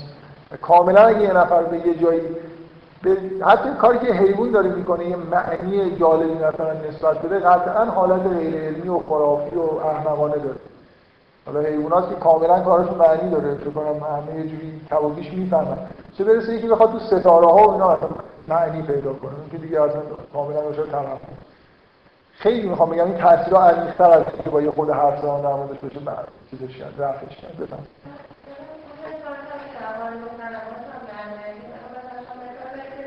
یه مولمان در اینجا رو برای میگیره احساسی باید و سرم مجددات تکرار بکنم. واقعا نیست که مجددات تکرار میشه؟ نمیشه، نه. یعنی هیچ هنرمند هیچ هنرمندی مطمئنا ادعایی نداره که یه حس مثلا عمیق خودش رو تونسته چیز کنه، بیان بکنه به طور کامل. با نقاشی باشه. این تمام هنر ابزارهای پیچیده‌ای هستن، پیچیده‌تر از زبان مثلا علمی، که سعی کنن که این چیزا رو بیان بکنن دیگه.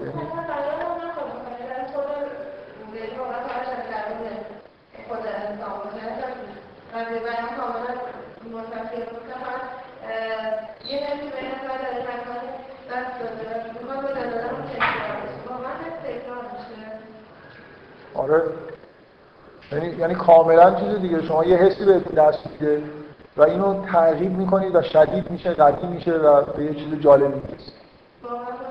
آره مثل ما اینا دقیقا چیزایی آره مثلا آره آره کاملا یه حسایی وجود داره که شما یه جوری اگه تعذیبشون بکنید مرتب قوی و قوی‌تر میشن و به جای خیلی بالایی میرسن، ولی ما اصلا نه تنها تعریف نکنیم این کارو بکنیم، بودایی‌ها یه جوری تعلیم می‌بینن که این کارو بکنن، ما نه تنها تعلیم نمی‌بینیم که این کارو بکنیم، اینا جزو محرمات. یعنی اگه بر... اگه امروز دارم میام تو طبیعت اون حس دیروزی رو تکرار بکنم از دانشگاه میندازن تو قرار نیست ما این حسای خودمون رو تقویت بکنیم. اونجا ما ت...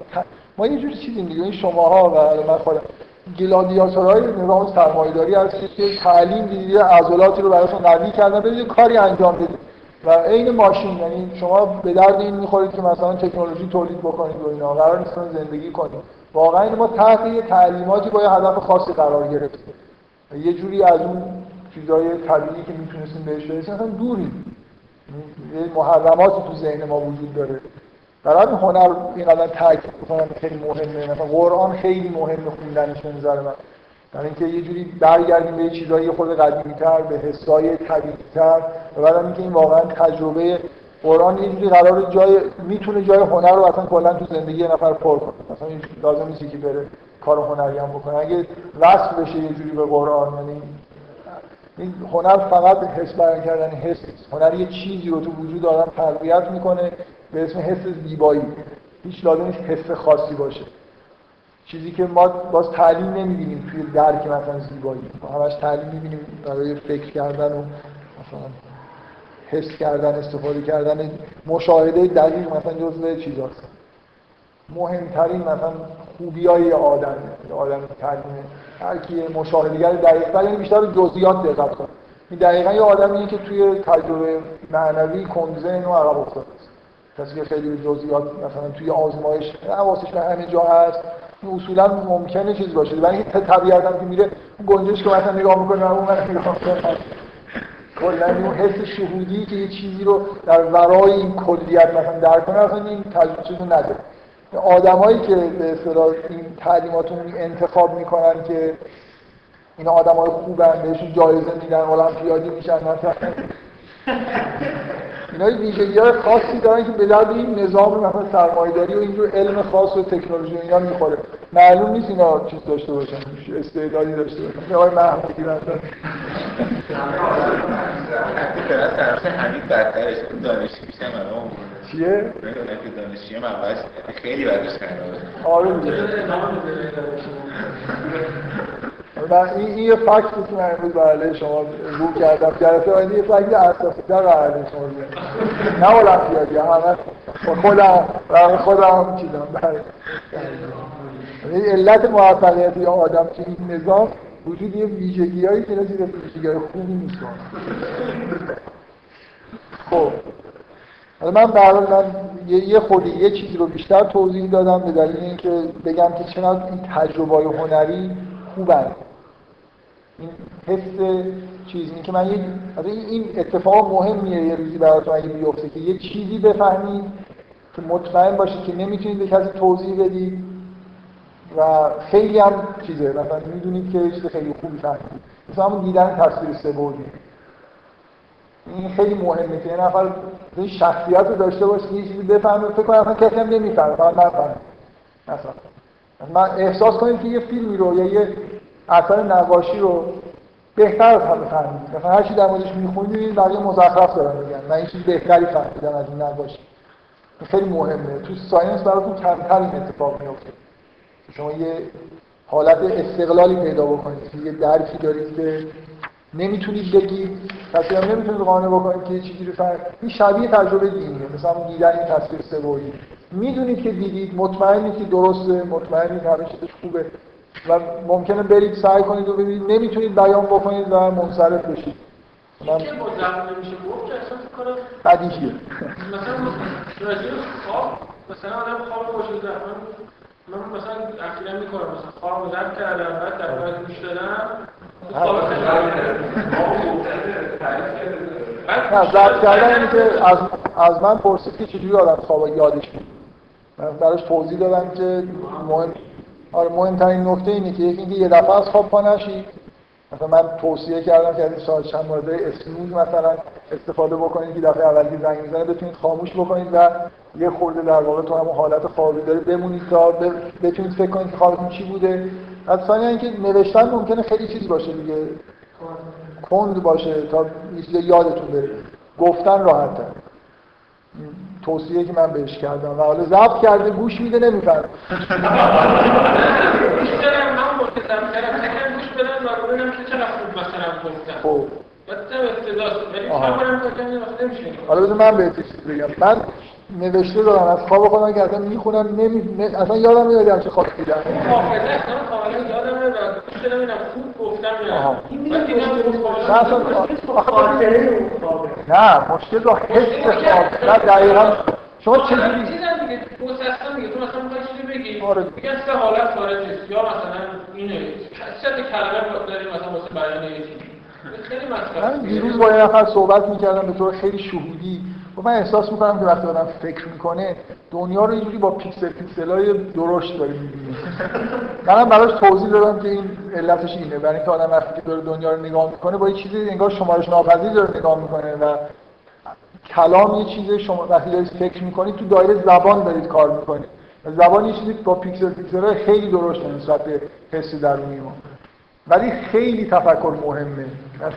من این حرفایی که دارم میزنم یه عادتی که دارم اینه که وقتی یه نفر فکر خیلی غلطی داره یه چیز خیلی مقابلش بگم که اینجوری میانگین بگیره اینو فراموش نکنید که تفکر و خدایگی خیلی خیلی خیلی مهمه، تعقل خیلی مهمه. من میگم که اون حسام باید راه داده، یه جوری اینکه اینجوری نیست که ما بخوایم از دنیای مثلا آگاهی و تفکر و اینا بگیم اینا رو بذاریم کنار، بریم توی دنیای مبهمی از احساسات مثلا بدون جهت و این حرفا. اینا در کنار هم دیگه یه جوری لازمه. این فیلینگ در کنار تینکینگ برای اینکه آدم یه جوری به حقیقت برسه خیلی خیلی لازمه. خب من یه صفحه‌ای که دفعه قبل گذاشته بودم کنار و باز من یه چیزی رو نمیگم دیگه، مثلا همین موضوعی که بحث آره دیگه بذار اینا رو دفعه قبل گذاشتم کنار، بعد به ذهنم رسید که واقعا گفتنش لازمه. تازه حالا یه چیزایی در مورد قرآن میخوام بگم که اینا رو حتما باید بگم. من بیست دقیقه سعی میکنم اینا رو بگم، بعد برم سراغ اون چیزایی که تخیلی در مورد علومی که میتونن وجود داشته باشه. سعی تصمیم میگیری چیکار ها اگه دیرتون میشه تموم کن. ها خیلی دیرتون میشه. نه نه چهار تا اقدام در واقع من من من چیزم اینه که شش تا هشت دو ساعت من هم اگه سوال جواب شد من دفعه قبل استثناء چون دفعه قبل لفظ نشده بود تکرار کردم تا دیگه بحث بشه، یعنی فقط سریع نتونستم تکرار بکنم شد نزدیک سه ساعت. من دو ساعت بیشتر اصلا موافق نیستم، فکر می‌کنم شش تا هشت خوب. حالا امروز هفت شروع کردیم مثلا شاید تا نه ادامه بدم، ولی دو ساعت بیشتر نباشه بنظرم خسته کننده میشه. خب بذارید من میخوام یه خورده چیز کنم، مثلا یه رو بیست دقیقه صحبت بکنم در مورد اینکه این ساینس چجوری حاکم شده. یه توضیح دفعه مثلا دفعات قبل دادم. واقعا ساینس یه چیز داره، یه ارتباط خیلی خیلی نزدیک با سرمایه‌داری داره. یعنی علمی که کالا تولید میکنه، قدرت نظامی تولید میکنه، مورد پشتیبانی قرار گرفته. کاملا طبیعیه. مثلا فرض کنید خیلی از علوم تعبیر رو خواب مثلا شد کالایی ازش در میاد که یکی بخواد روش سرمایه گذاری بکنه. وقتی این تعبیر خواب سرمایه گذاری میشه که همه مردم نظرشون به این موضوع تبلیغاتی بشه، همه مردم احتیاج پیدا بکنن به این خوابشون تعبیر بشه و بعد توی هر کوچه یک کلینیک تعبیر خواب بزنن، بعد میشه روی این سرمایه گذاری که اصلا پول داره ازش در میاد این مردم خرج بکنن، سرمایه گذاری هم میشه.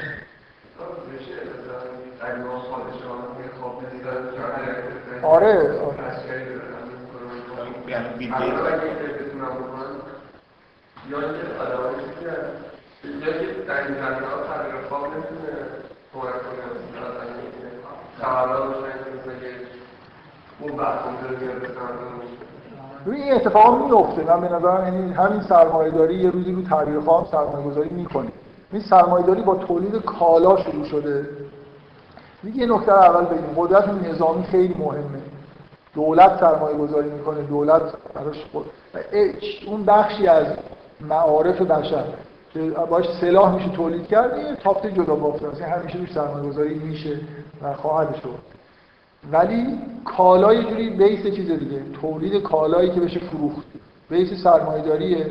انقلاب صنعتی در این جهت بوده و اینجا سرمایه گذاری زیاد شده. الان رفتیم سمت کالای خدماتی، در واقع ما وارد دنیایی شدیم که میشه تبلیغات کرد، خدمات رو در واقع تبلیغ کرد. تعبیر رویا از این جور چیزاست. شما مطمئن باشید سالهای آینده یه دفعه می‌بینید که اینترنت پر از چیز شده، صفحات تعبیر رویا دارید سابمیت می‌کنید، براتون رویا تعبیر می‌کنن، پول ازتون می‌گیرن و خیلی هرچیز. ها؟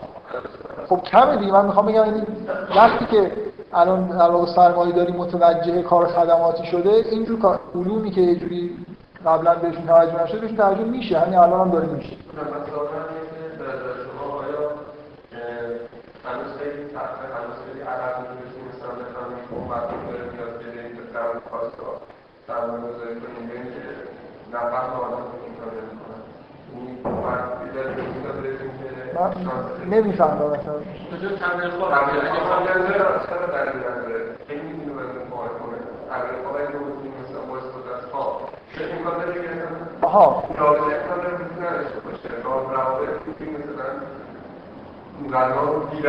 ببین وقتی وقتی تو مطمئن میشی که تعبیر خواب مثلا یه چیزی رو در آینده داره پیش بینی میکنه که به اندازه کافی سرمایه گذاری بکنی، این علم پیشرفت بکنه، فکتای زیاد جمع بکنه، بعد تبدیل بشه یه چیزی یقینی دیگه. الان در حالت نطفه است، یعنی فقط حدس میزنه. اون مثلا میگه من تجربه کردم اینجوریه، من میخوام بگم یعنی کسی الان قبول نداره که اینجوری هست. یعنی مثلا فرض کنید که خاطر یعنی مثلا فرض کنید که کشوری که شهر و خاطر این قول شما نظام حاکم مثلا که فقط علم حال حاضر تغییر می‌کنه باز این باعث میشه که روی مثلا تغییرها سرمایه‌گذاری نکنه و باعث بشه که تا حالا نکرده تا حالا نکرده آره تا حالا نکرده و بعد از این ممکنه بکنه و بعد بعدا به این نتیجه برسن که کاربرد نظامی هم کنه بعد بیشتر سرمایه گذاری.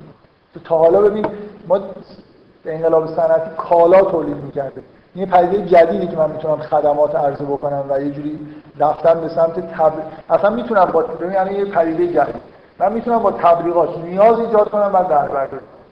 قدیم که اینجوری نبوده، نیازهای وجود داشته و اصلا نظری نمازنشانی اصلا ناخودآگاه اصلا خیلی از تبلیغاتی وجود برای این اساس کار میکنه، یعنی یه سرمایه‌گذاری از بخش عمده‌ایشون مثلا تو آمریکا الان کار میکنه که مثلا تبلیغات بیشتر این بخش ناخودآگاهی افراد هست. آره مثلا این یه جنبه شناخت ناخودآگاه که الان خیلی کار میکنه، یه چیزی هست میگن سابلیمینال پرسپشن، یعنی من چجوری تبلیغ بکنم که این طرف بدونه که بفهمه که یه چیزی رو بپذیره.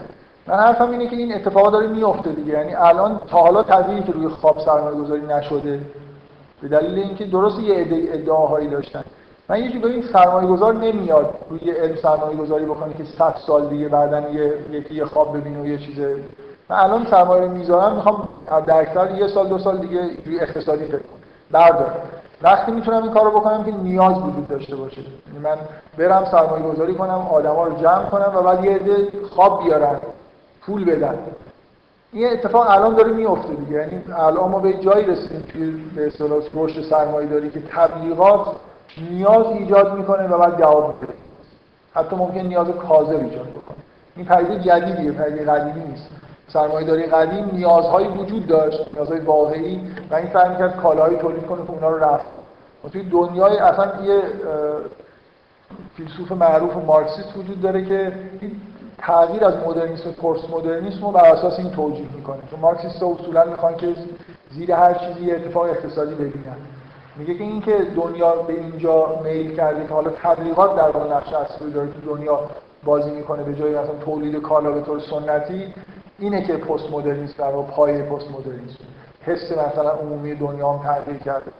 بگذاریم حالا چیز خیلی یه،, یه چیزی من قبلا گفتم روش تاکیدم می‌کنم که ساینس یه جوری چیز بوده، یه نزدیکی با سرمایه‌داری داشته بنابراین رشد کرده. حالا من یه چیزای دیگه می‌خوام بگم. یکی این که دو سه تا ماجرا می‌خوام تعریف بکنم توی تاریخ علم. ببینید اینا واقعا اینا چجوری میشه توجیه کرد؟ یه اتفاقایی افتاد. یکی اینکه مثلا شما از انقلاب کوپرنیکی چی میدونید؟ که کوپرنیک گفت که زمین مرکز نیست، خورشید مرکزه. بعد چی شد؟ چرا باش مخالفت کردن؟ کلیسا باش مخالفت کرد. خب چرا؟ یعنی اینکه با کتب مقدس سازگار نبود، کلیسا باش مخالفت.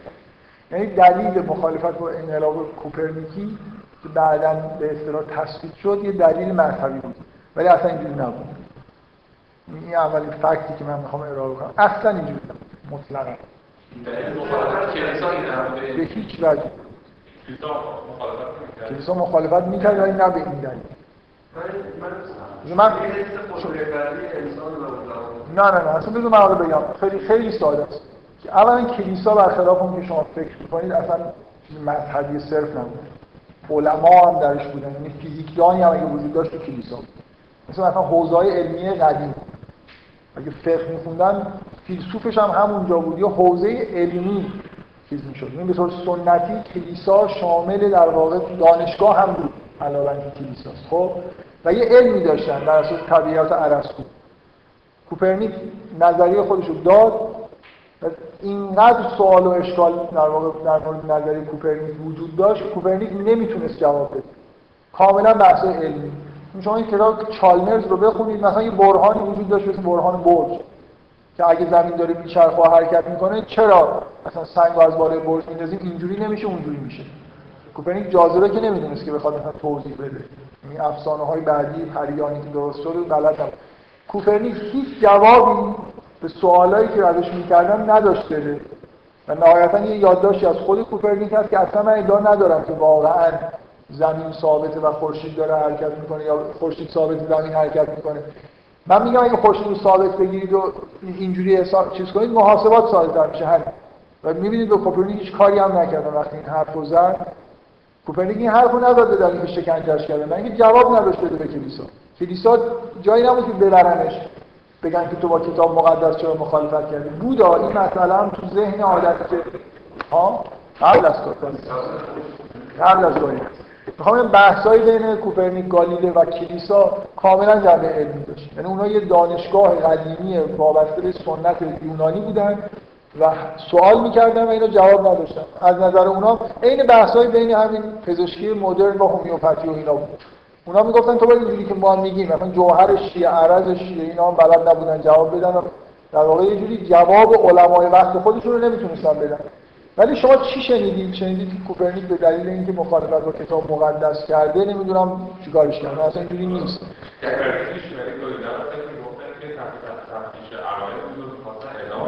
آره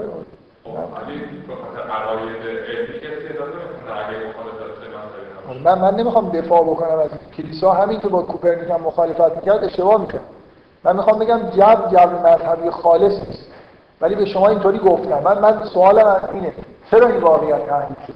به عنوان اولین فکت من دارم میگم چرا موضوع انقلاب کوپرنیکی رو در واقع یه جوری تحریف شده‌ای بیان میکنن.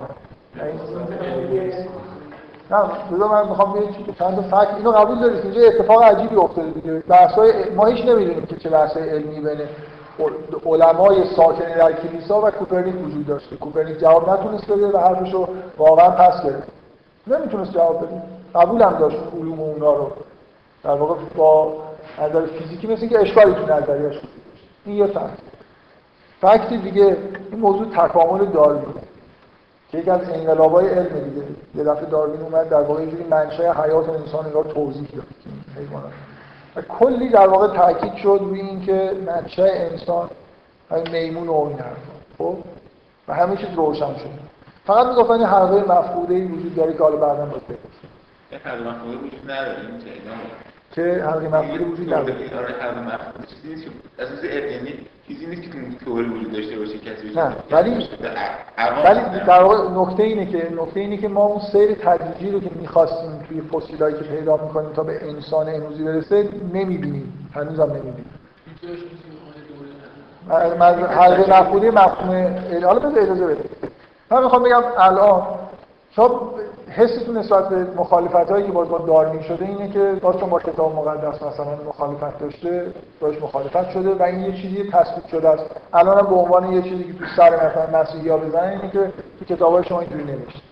ولی چقدر در مورد این موضوع مطلب شده این واقعیت داره که تکامل داروینی یه جوری با کتاب‌های مقدس مسیحی و یهودی‌ها سازگار تورات سازگار نیست. خیلی تورات با تورات سازگار نیست. انجیل چیزی نداره در مورد خلقت. خب حالا چقدر در مورد این مطلب شنیدید که هیچ وقت اون حلقه مفقود پر نشد؟ هیچ وقت مثلا اینکه انسان از کجا و چقدر این موضوع رو شنیدید که زبان شناسا به شدت معتقدن که انسان دفعی خلق شد.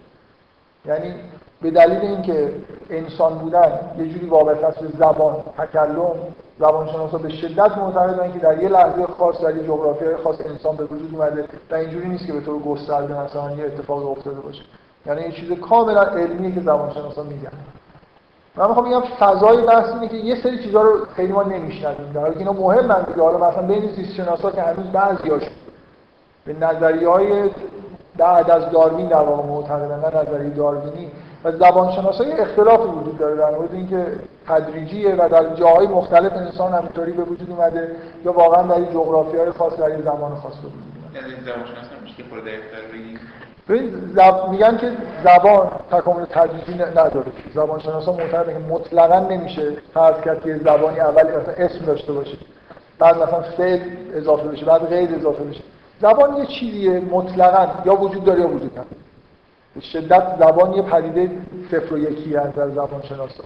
زبان ناقص نمیتونه وجود داشته باشه که بعد تکامل پیدا کنه.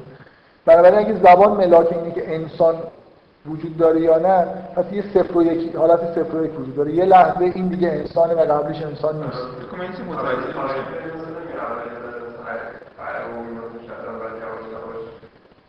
یعنی اگر اون اوه آره آفر دقیقا این حرف مخالف اینه که یواش یواش تا یه جای اوه تا یه جای مثل حیوانات اوه میکنه، یه لحظه یه نفر تکلم میکنه زبان، یه جایی شروع میشه زبان، از یه جایی شروع میشه.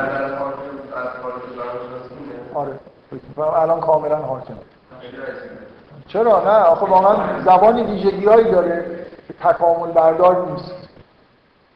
این یه چیزی از زبانشناسا این بدیهیه، نمیشه زبان مثلا اول اسمش به وجود بیاد، بعد نمیدونم فعلش به وجود بیاد. یه جوری زبان مثلا به نظر میاد که یه نفر باید این زبان رو کشف کنه. از این حالت شما چه گرامر کلی زبانه؟ آره یه چیزی که بهش بهش زبان گفت دیگه. او این که ببین دقیقاً نکته اینه که او نمیتونه یواش یواش تبدیل به زبان بشه. اینو زبانشناسا قبول ندارن. آره حالا من این خیلی مهم نیست.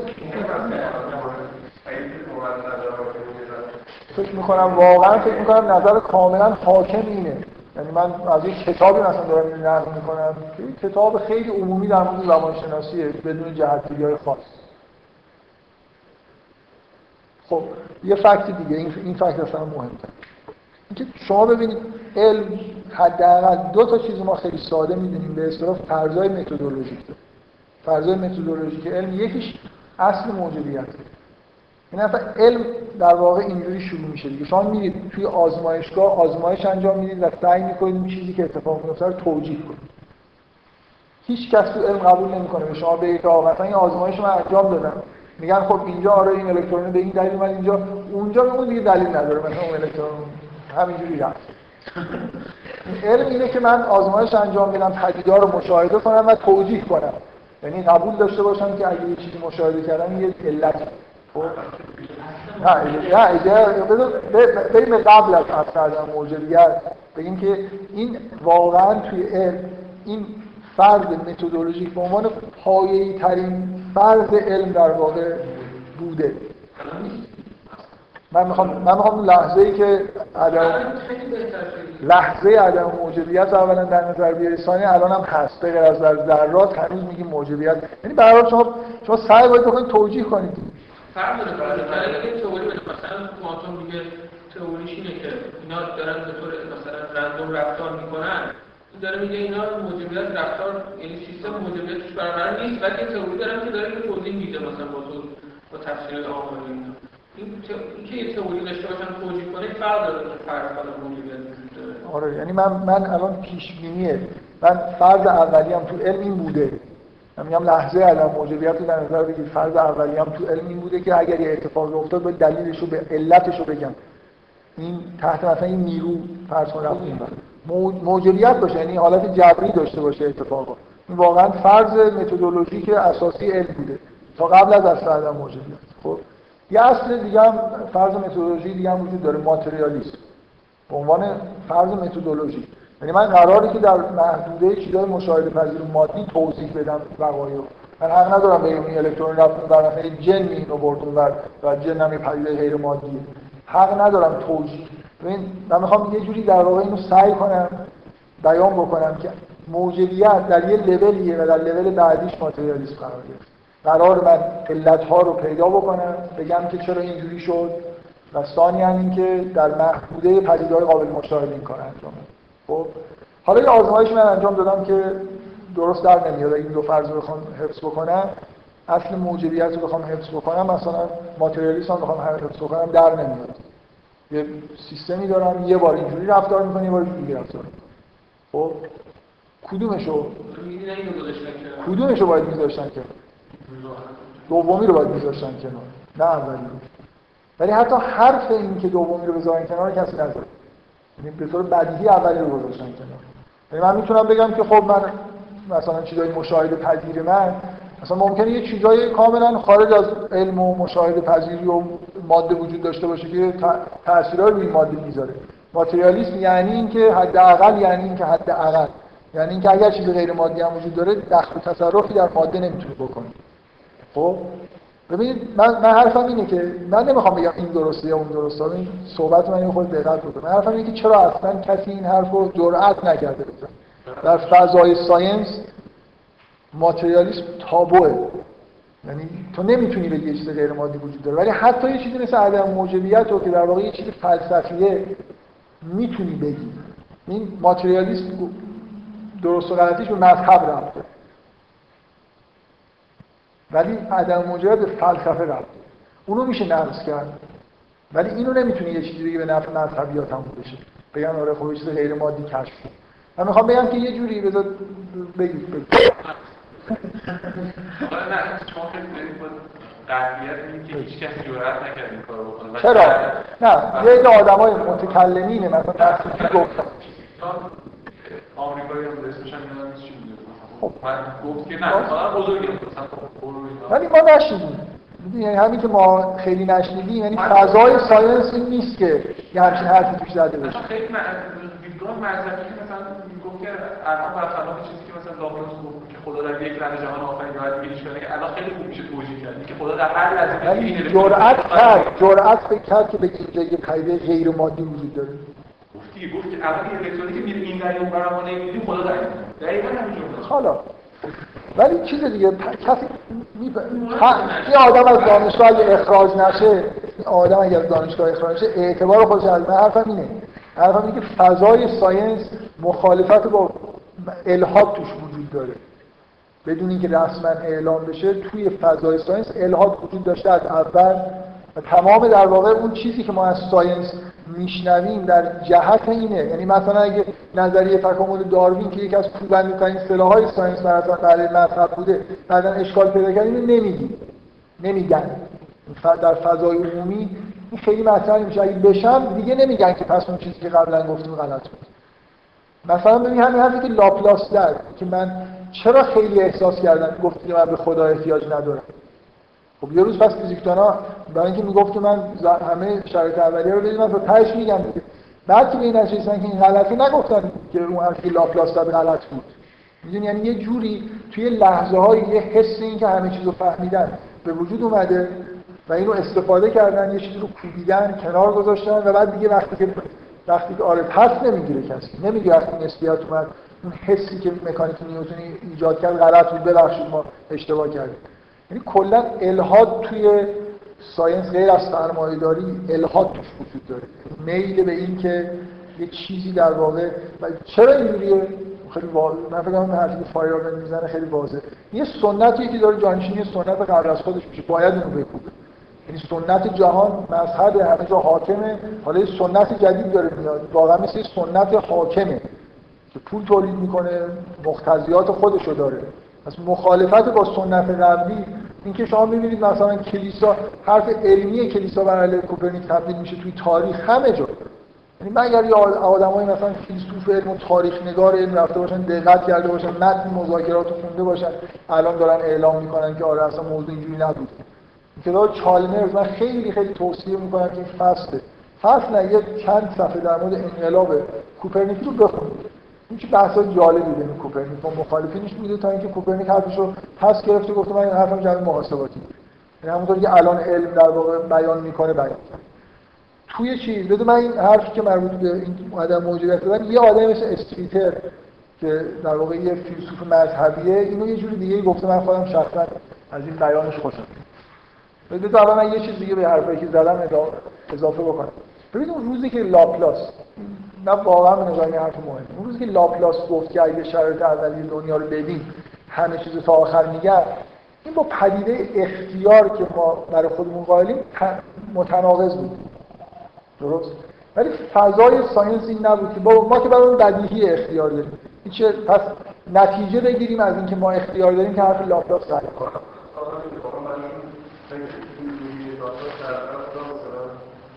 هفت سال پیش بیانه داره شده بود و هزار بسید که پس اختیار رو وجود نداره. خب چون همه چیزه که در دنیا نشینه نگی در بیرون هم به صورت خیلی نهانیده شده بوده. صبح مثل ماشین از خونت میادید مثل ماشین از خونش میادید اون سوار ماشین آها خب بعد چی شد؟ خب بدون من همین رو میخوام بگم من هر نظرم اینه اختیار داریم من میخوام من نکته‌ای که میخوام بگم اینه که ما این همین روحیه ساینتیفیک اینه که من به یه حس واضح درونی خودم به اندازه کافی اعتماد ندارم به محاسبات احمقانه که یکی داره میکنه هیچ داره مثلا اینکه من یعنی ببینید این که ساینس اونقدر سنت قویه که تو میبینی که اختیار داری ولی چون لاپلاس گفته و یه محاسباتی هم انجام داده گفته دیگه یه چیزی انجام که نداده یعنی ببینید سنت علمی به حس درونی که داری میبینی برای ارجحیت داره این همین چیزیه که من مثل خرافات میگم دقت میکنید حالا من حرف استریپر حرف جالبیه از یه دید دیگه ای نگاه میکنه مثلا ببین الان توی بحث‌های پست مدرن خیلی این بحث وجود داره که یه چیزایی کشف کردن به اسم فرا روایت‌ها میگن که تو هر دوره‌ای فرا روایت‌ها رو خودش داره دقیقاً اونا همون چیزایی که حالا من دارم به عنوان سوال یه چیزایی که هیچ وقت گفته نمیشه ولی حسش تو همه دوره انگار وجود داره یه جوری فرا روایت‌های نیوتنی تو قرن هجدهم وجود داره و همین حالت یکی از یکی از فرا روایت‌هایی که ساینس بر مبناش بنا شده فرا روایت ماشین بودن است که دنیا رو به فرم یه ماشین مکانیکی بزرگ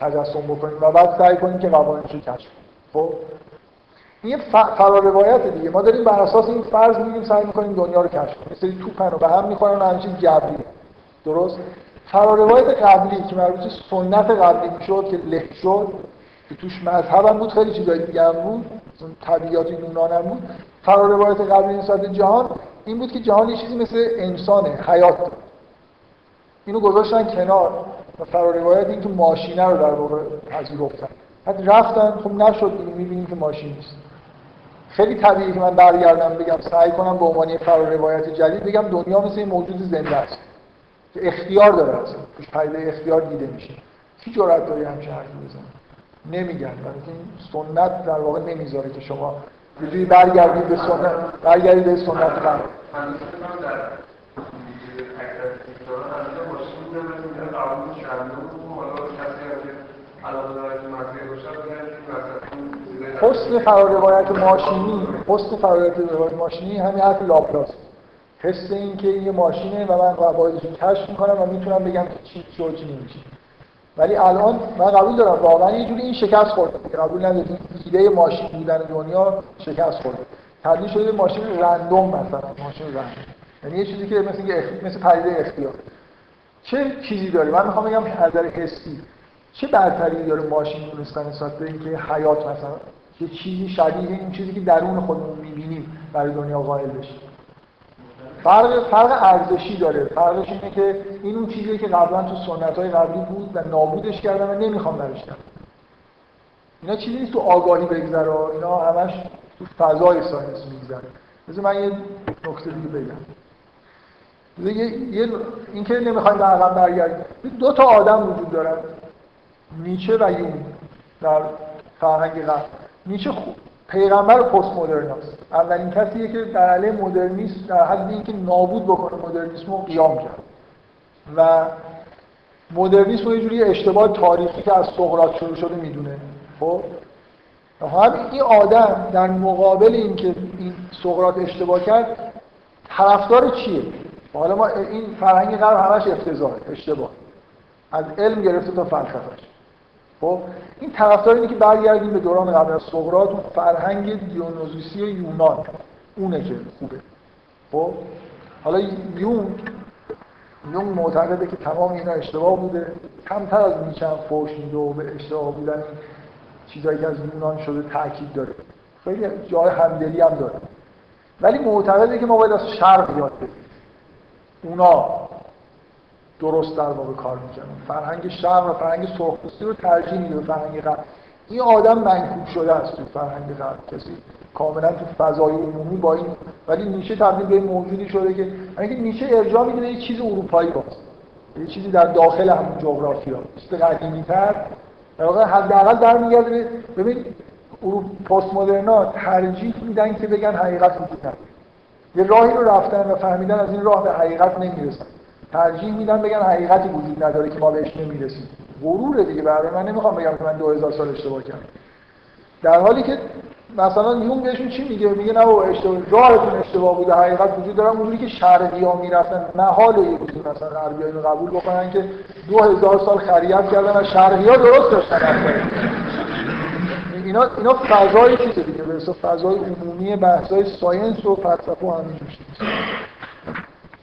دو تا چیز دیگه فمینیسم نمیشه. برای اینکه این چیزایی که میخوام بگم مهمه.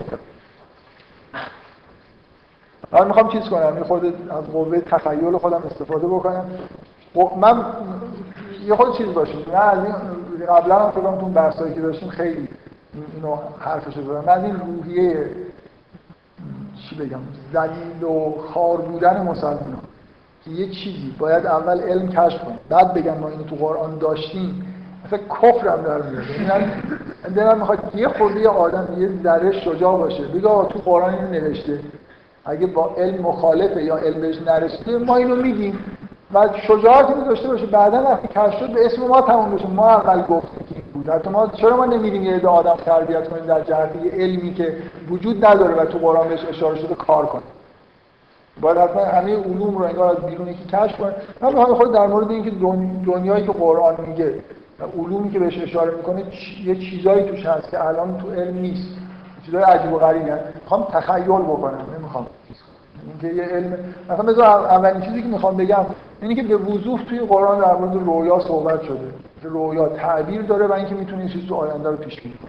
حالا تثبیت بکنیم اگه یه یون گفته کسی هم زیاد قبول نکرده، اینجوریش که تو قرآن هست رو قبول نکردن، در حد اینکه یه فرآیند روانی مثلا در روزهای آتی میخواد برای شما اتفاق بیفته، پیش آگاهی‌هاش تو رویا هست، در این حد آینده پیش بینی کردن همه قبول دارن، تقریبا همه اونایی که لااقل رویا رو قبول دارن قبول دارن.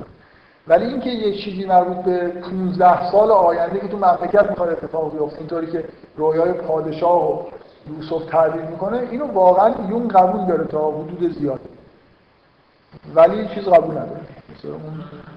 نه اصلا کلا جذب عمومی موافق با این همه دیگه بلند پروازی برای اهمیت دادن رویا نیست.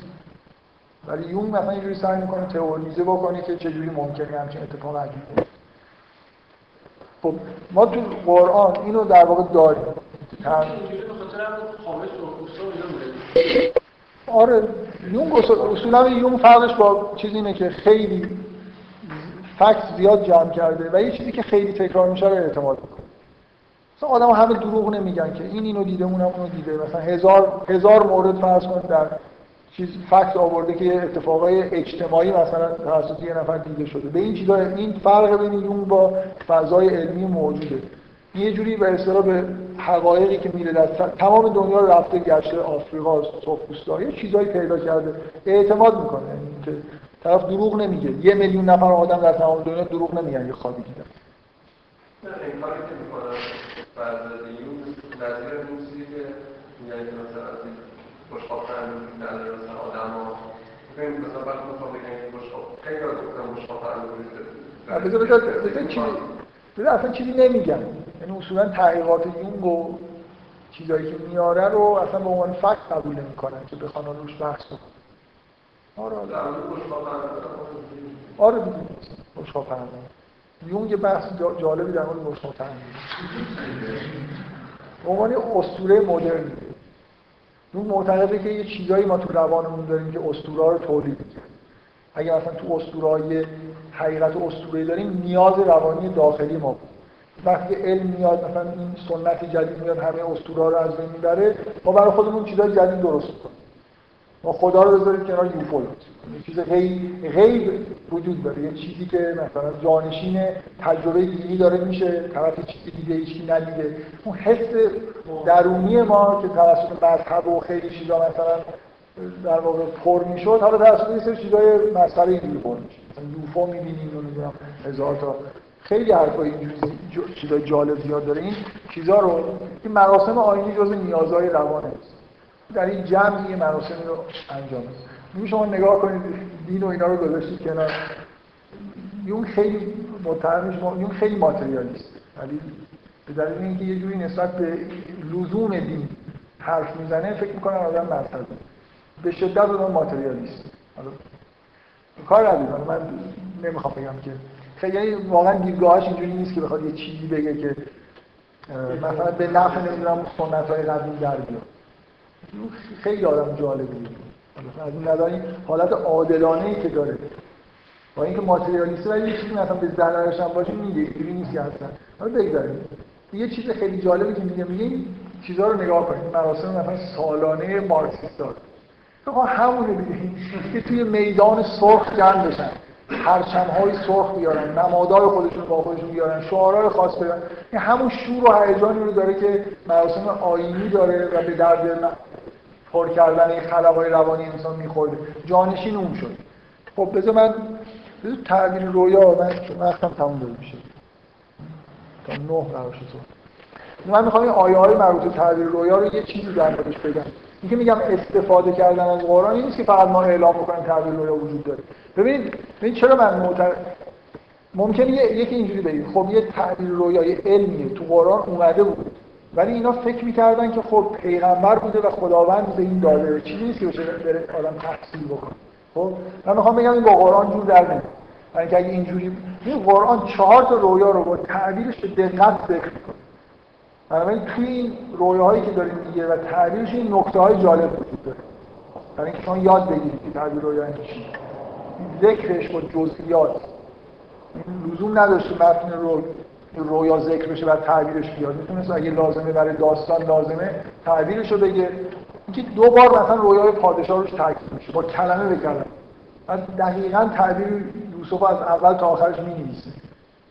یه چیزی وجود داره، یه نکته‌ای وجود داره که اگه می‌خواید تعبیر رویا یاد بگیرید اینا نمونه‌های خوبی هستن. نمون دو مطمئناً یوسف تو عمر خودش بیشتر بیشتر از هزار تا رویا تعبیر کرد ولی چهار تا رویا تو اینجا انتخاب شده. یه ویژگی تو اینا هست علاوه بر اینکه به نظر واقعا دو تا رویای زندانی‌ها که براش هیچ کمکی به پیشرفت داستان نمی‌کنه. خود متن رویا و تعبیرش از مهمه که داره ذکر میشه. می‌دونید این استدلال رو قبول دارید؟ خود استدلال اینکه واقعا چجوری درونی اصلا میشه روش شک کرد که نه کی گفته که تاثیر داستان نداره؟ چرا شما نمی‌فهمید؟ من می‌خوام بگم شما نمی‌دونید. همون حرفی که ما آره من می‌خوام من می‌خوام بگم احتمالش بیشتره که وقتی با جزئیات میگه آدم اینجوری بهش فکر کنه. حداقل بریم نگاه کنیم ببینیم چیزی توش هست. لازم من نمی‌خوام وارد جزئیات بشم. مثلا سه تا رویا هست که اینجوری شروع میشن. من واقعا این یه نکته‌ایه. واقعا من این چهار تا آیه رو هی خوندم و این یه همچین نکته به نظرم رسید. بعدا دیدم که یونگ هم اینجایی گفت به عنوان یه ویژگی برای رویاهای بزرگ، رویاهایی که در مورد سرنوشت مثلا جامعه نه در مورد آدم. این نکته‌ای که روش حرف دارن اینه که یه نفر میتونه خواب ببینه برای کشور خودش، برای سرنوشت شخصی خودش، چیزای روانی خودش خواب ببینه. ولی جو سه تا رویا که در مورد آدم‌ها هستن همشون با انی ارانی شروع میشه. این نظر آدمو جلب می‌کنه. نمی‌تونید رویا رو بخونید و این توجه نکنید. ولی این بی‌دقت رد بشه. سه تا رویا یوسف میگه من خودمو دیدم که یازده ستاره و خورشید و ماه بر من سجده می‌کردن. اون دو تا زندانی هم این حرفو میگن. من خودمو دیدم که شراب می‌گرفتم، من خودمو دیدم که یه نونی رو روی سرم حمل می‌کردم و پرنده‌هاش می‌خوردم. ولی پادشاه نمی‌دونه. میگه من دیدم یعنی ارا. اینکه چهار تا رویا سه تاش با این ارانی شروع میشه، یکیش با این ارا. واقعا اگه دقت بکنید نمیگه من خودم رو دیدم که چی، یه چیزی دیده توی رویاش، یه صحنه‌ای که توش حضور نداره فقط میبینه. یونگ یه جایی توی من بعد از اینکه اینو متوجه شدم واقعا یه جایی توی کتابی در مورد این میگه نویسنده‌اش نیست، میگم که یکی از ویژگی‌های خواب بزرگ و یونگ میدونه که شخص توش حضور نداره فقط میبینه. خب من میخوام بگم توی این آیان میشه دقت کرد به نکته‌های جالب در مورد تعبیر رویا پیدا کرد. قبل از اینکه یونگ اینو بگه ما میتونستیم بگیم یه فرق اینجا می‌بینیم و حداقل بریم تحقیق علمی بکنیم اینجوری هست یا نه. از آدمایی که رویا تعریف میکنن مثلا مخالف این یکی به نظر من مخالف. چرا حس بده؟ چرا میترسی که مشکلی بر بخوره؟ نه نه میگم اصلا چه ربطی داره توی مایه که خب سه تا خواب میدن واقعا شخص سه تا خواب میدن با عکس بزنید برید می‌دونید. آفرین کاره. من نمی‌خوام بگم که من نمی‌خوام بگم که قرآن نوشته. من می‌خوام بگم که قرآن منبع الهام برای تحقیق در مورد تعبیر رویا هست. آخه ما اینکه اصلا همون مدل شما انگار حرفی می‌زنید که به قرآن رو می‌زنید مثلا اونطور جایی داره که دنیا وجود داره. نه من میگم که چیزی که فرق نداره راجع به ترجمه کی اختراع حتما باید ترجمه ها و واژه و قرآن وجود داره. مثلا میگم ببینم سه تا ترجمه کسی گفته خیلی نه من میگم که من میگم تو قرآن چهار تا رویا با تعبیرش اومده. خب این من الان خودم به عنوان آدمی که علاقه‌مندم دارم میمیرم. این یوسف اون سال پانزده هم از کجا میاره؟ تو کنجکاو نیستی ببینی از نه نیستی مشکل داری مشکل باید کنجکاو نیستی. نه من به عنوان یه آدمی که به تعبیر یا علاقه‌مندم هر خاطر رو هر آدم بزرگی تعبیر کرده باشه جدی دارم میگم میخواد دقت کن. من کنجکاوم ببینم یوسف چجوری این تعبیر خوب در آورده. هفت تا گاو هفت تا گاو دیگر رو میخورن، هفت تا خوشه هست و یه سری خوشه دیگر رو میخورن. خب میگه هفت سال خوب میاد هفت سال بعد میاد. اون سال پانزده هم از کجا میاد؟ سال پانزده هم سالیه که دوباره مثلا مردم میان و مثلا چیز میشه اینا مردم نجات پیدا میکنن. من نمیدونم پانزده از کجا میاد ولی یوسف داره میگه من نمیدونم از این من نمیفهمم و برای من کنجکاوم. کنجکاو نیستی به نظر من اگه مشکل داره واقعا این قرآن کنجکاوی ایجاد وقتی خوابو میگه تعریفش میگه حداقل چهار تا رویا توی دنیا برای من وجود داره که میدونم اینا درست بیان شدن و درست تعبیر شدن. من این خوابی که یوم تعبیر میکنه رو اینقدر اطمینان ندارم. چهار تا رویایی که یوسف داره تعبیر میکنه و مرد رویا رو خدا داره. دقت میکنید؟ چهار تا نمونه رویا تو دنیا برای من وجود داره که اینا رو مطمئنم که متنش اینه خوب تعریف کرده طرف و تعبیرش اینه. تو انتظار داری که من کنجکاو نباشم یعقوب از کجا میاره که این تعبیر احادیث یاد میگیره؟ این می‌بینه که یازده تا ستاره و خورشید و ماه براش سجده می‌کنن. خب این تعبیرش اینه که این یازده تا برادرش و پدرش و مادرش یه روزی براش سجده می‌کنن. از کجا تعبیر احادیث یاد می‌گیره؟ کجا این رویایی رو به یعقوب داره میگه؟ یه جایش داره میگه. باید دقت بکنیم در بیاریم کجاش داره میگه. اینکه یه نفر داره خودش رو می‌بینه که شراب داره می‌گیره و این معنیش اینه که این آزاد میشه و برای چیز خودش شراب میگیره. اون یکی هم میگه که نون درست کرد رو سرش رو داره میره پرنده ها میخواه این منطقی میکشه. من کنجکاوم ببینم این نماد از خودش چجوری داره تعبیر میکنه و من فکر میکنم که وقتی که من به طور طبیعی کنجکاوم حتما این چهار تا رویا یه جوری ایده توش هست و میشه از توش چیزی یاد یاد گرفت. واقعا میشه از توش یاد گرفت. من فکر میکنم البته اگه حس بدی داری بعدا به من بگو حس بدی چیه. نه حالا من میگم که اول این حرفی نیست راجع به رویا چرا هم راجع به علم یه جای قرآن یه چیزی بگو من همون علیه میگه اون تو مثلا این فردا قیامت رو بگم این حرفو بزنید میگه وقتی اجازه وقت دریا اجازه بهار رو چه رسیدن یعنی چی میشه چی مایا که معنی آره دریاها مثلا چی میشه بعد میاد بیاد آره آره آره بین انترکت اکسیژن اینجوری چی میشم ممکنه بعد آتش بیاریم من من با عنوان آدم میزنم الان میزنم نمیخواستم ترتیبش این نبود الان میزنم. قرآن به وضوح به عنوان پدیده فیزیکی داره به ما میگه که دنیا داره به سمت تحولات عجیب و غریبی میره و یه مقدار این تحولات رو توصیف میکنه. من اگه فیزیکدان مثلا کهکشان شناس بودم سعی میکردم یه جوری یه تئوریامو درست بکنم که این تهش اینجوری که قرآن میگه در بیاد. اینکه ستاره ها هم خاموش میشن اینکه نمیدونم زمین تغییرات اساسی میکنه کوها مهندس عقل نمیدونم یه تحولات طبیعی رو قرآن داره در مورد یه اتفاق خاصی که در طبیعت در یه زمان مشخص افتاده میگه. اگه من به قرآن اعتقاد دارم حتما من باید ب... من باید دنبال این باشم تئوریای فیزیکی خودم رو به این نتیجه برسونم. آخه میگم متد فیزیکی چرا میگم اصلا ببین داری داری درگیر وقتی قرآن میگه خورشید خاموش میشه یعنی خورشید خاموش متد دیگه چه این یه چیزیه که داره میگه این اتفاق تو میدونی که خورشید خاموش میشه یه روز با همین تئوریای معمولی ولی همه ستاره ها خاموش میشن یه جوری یه دفعه این اتفاق میفته تو دنیا. این از تئوری فیزیک ما در نمیاد. متد چیه؟ اینجا یه پدیده علمی طبیعی رو خداوند توی قرآن با صراحت و با وضوح بیان کرده. این اتفاق میفته. یه بلایی هم سر دریا تو زمین میاد.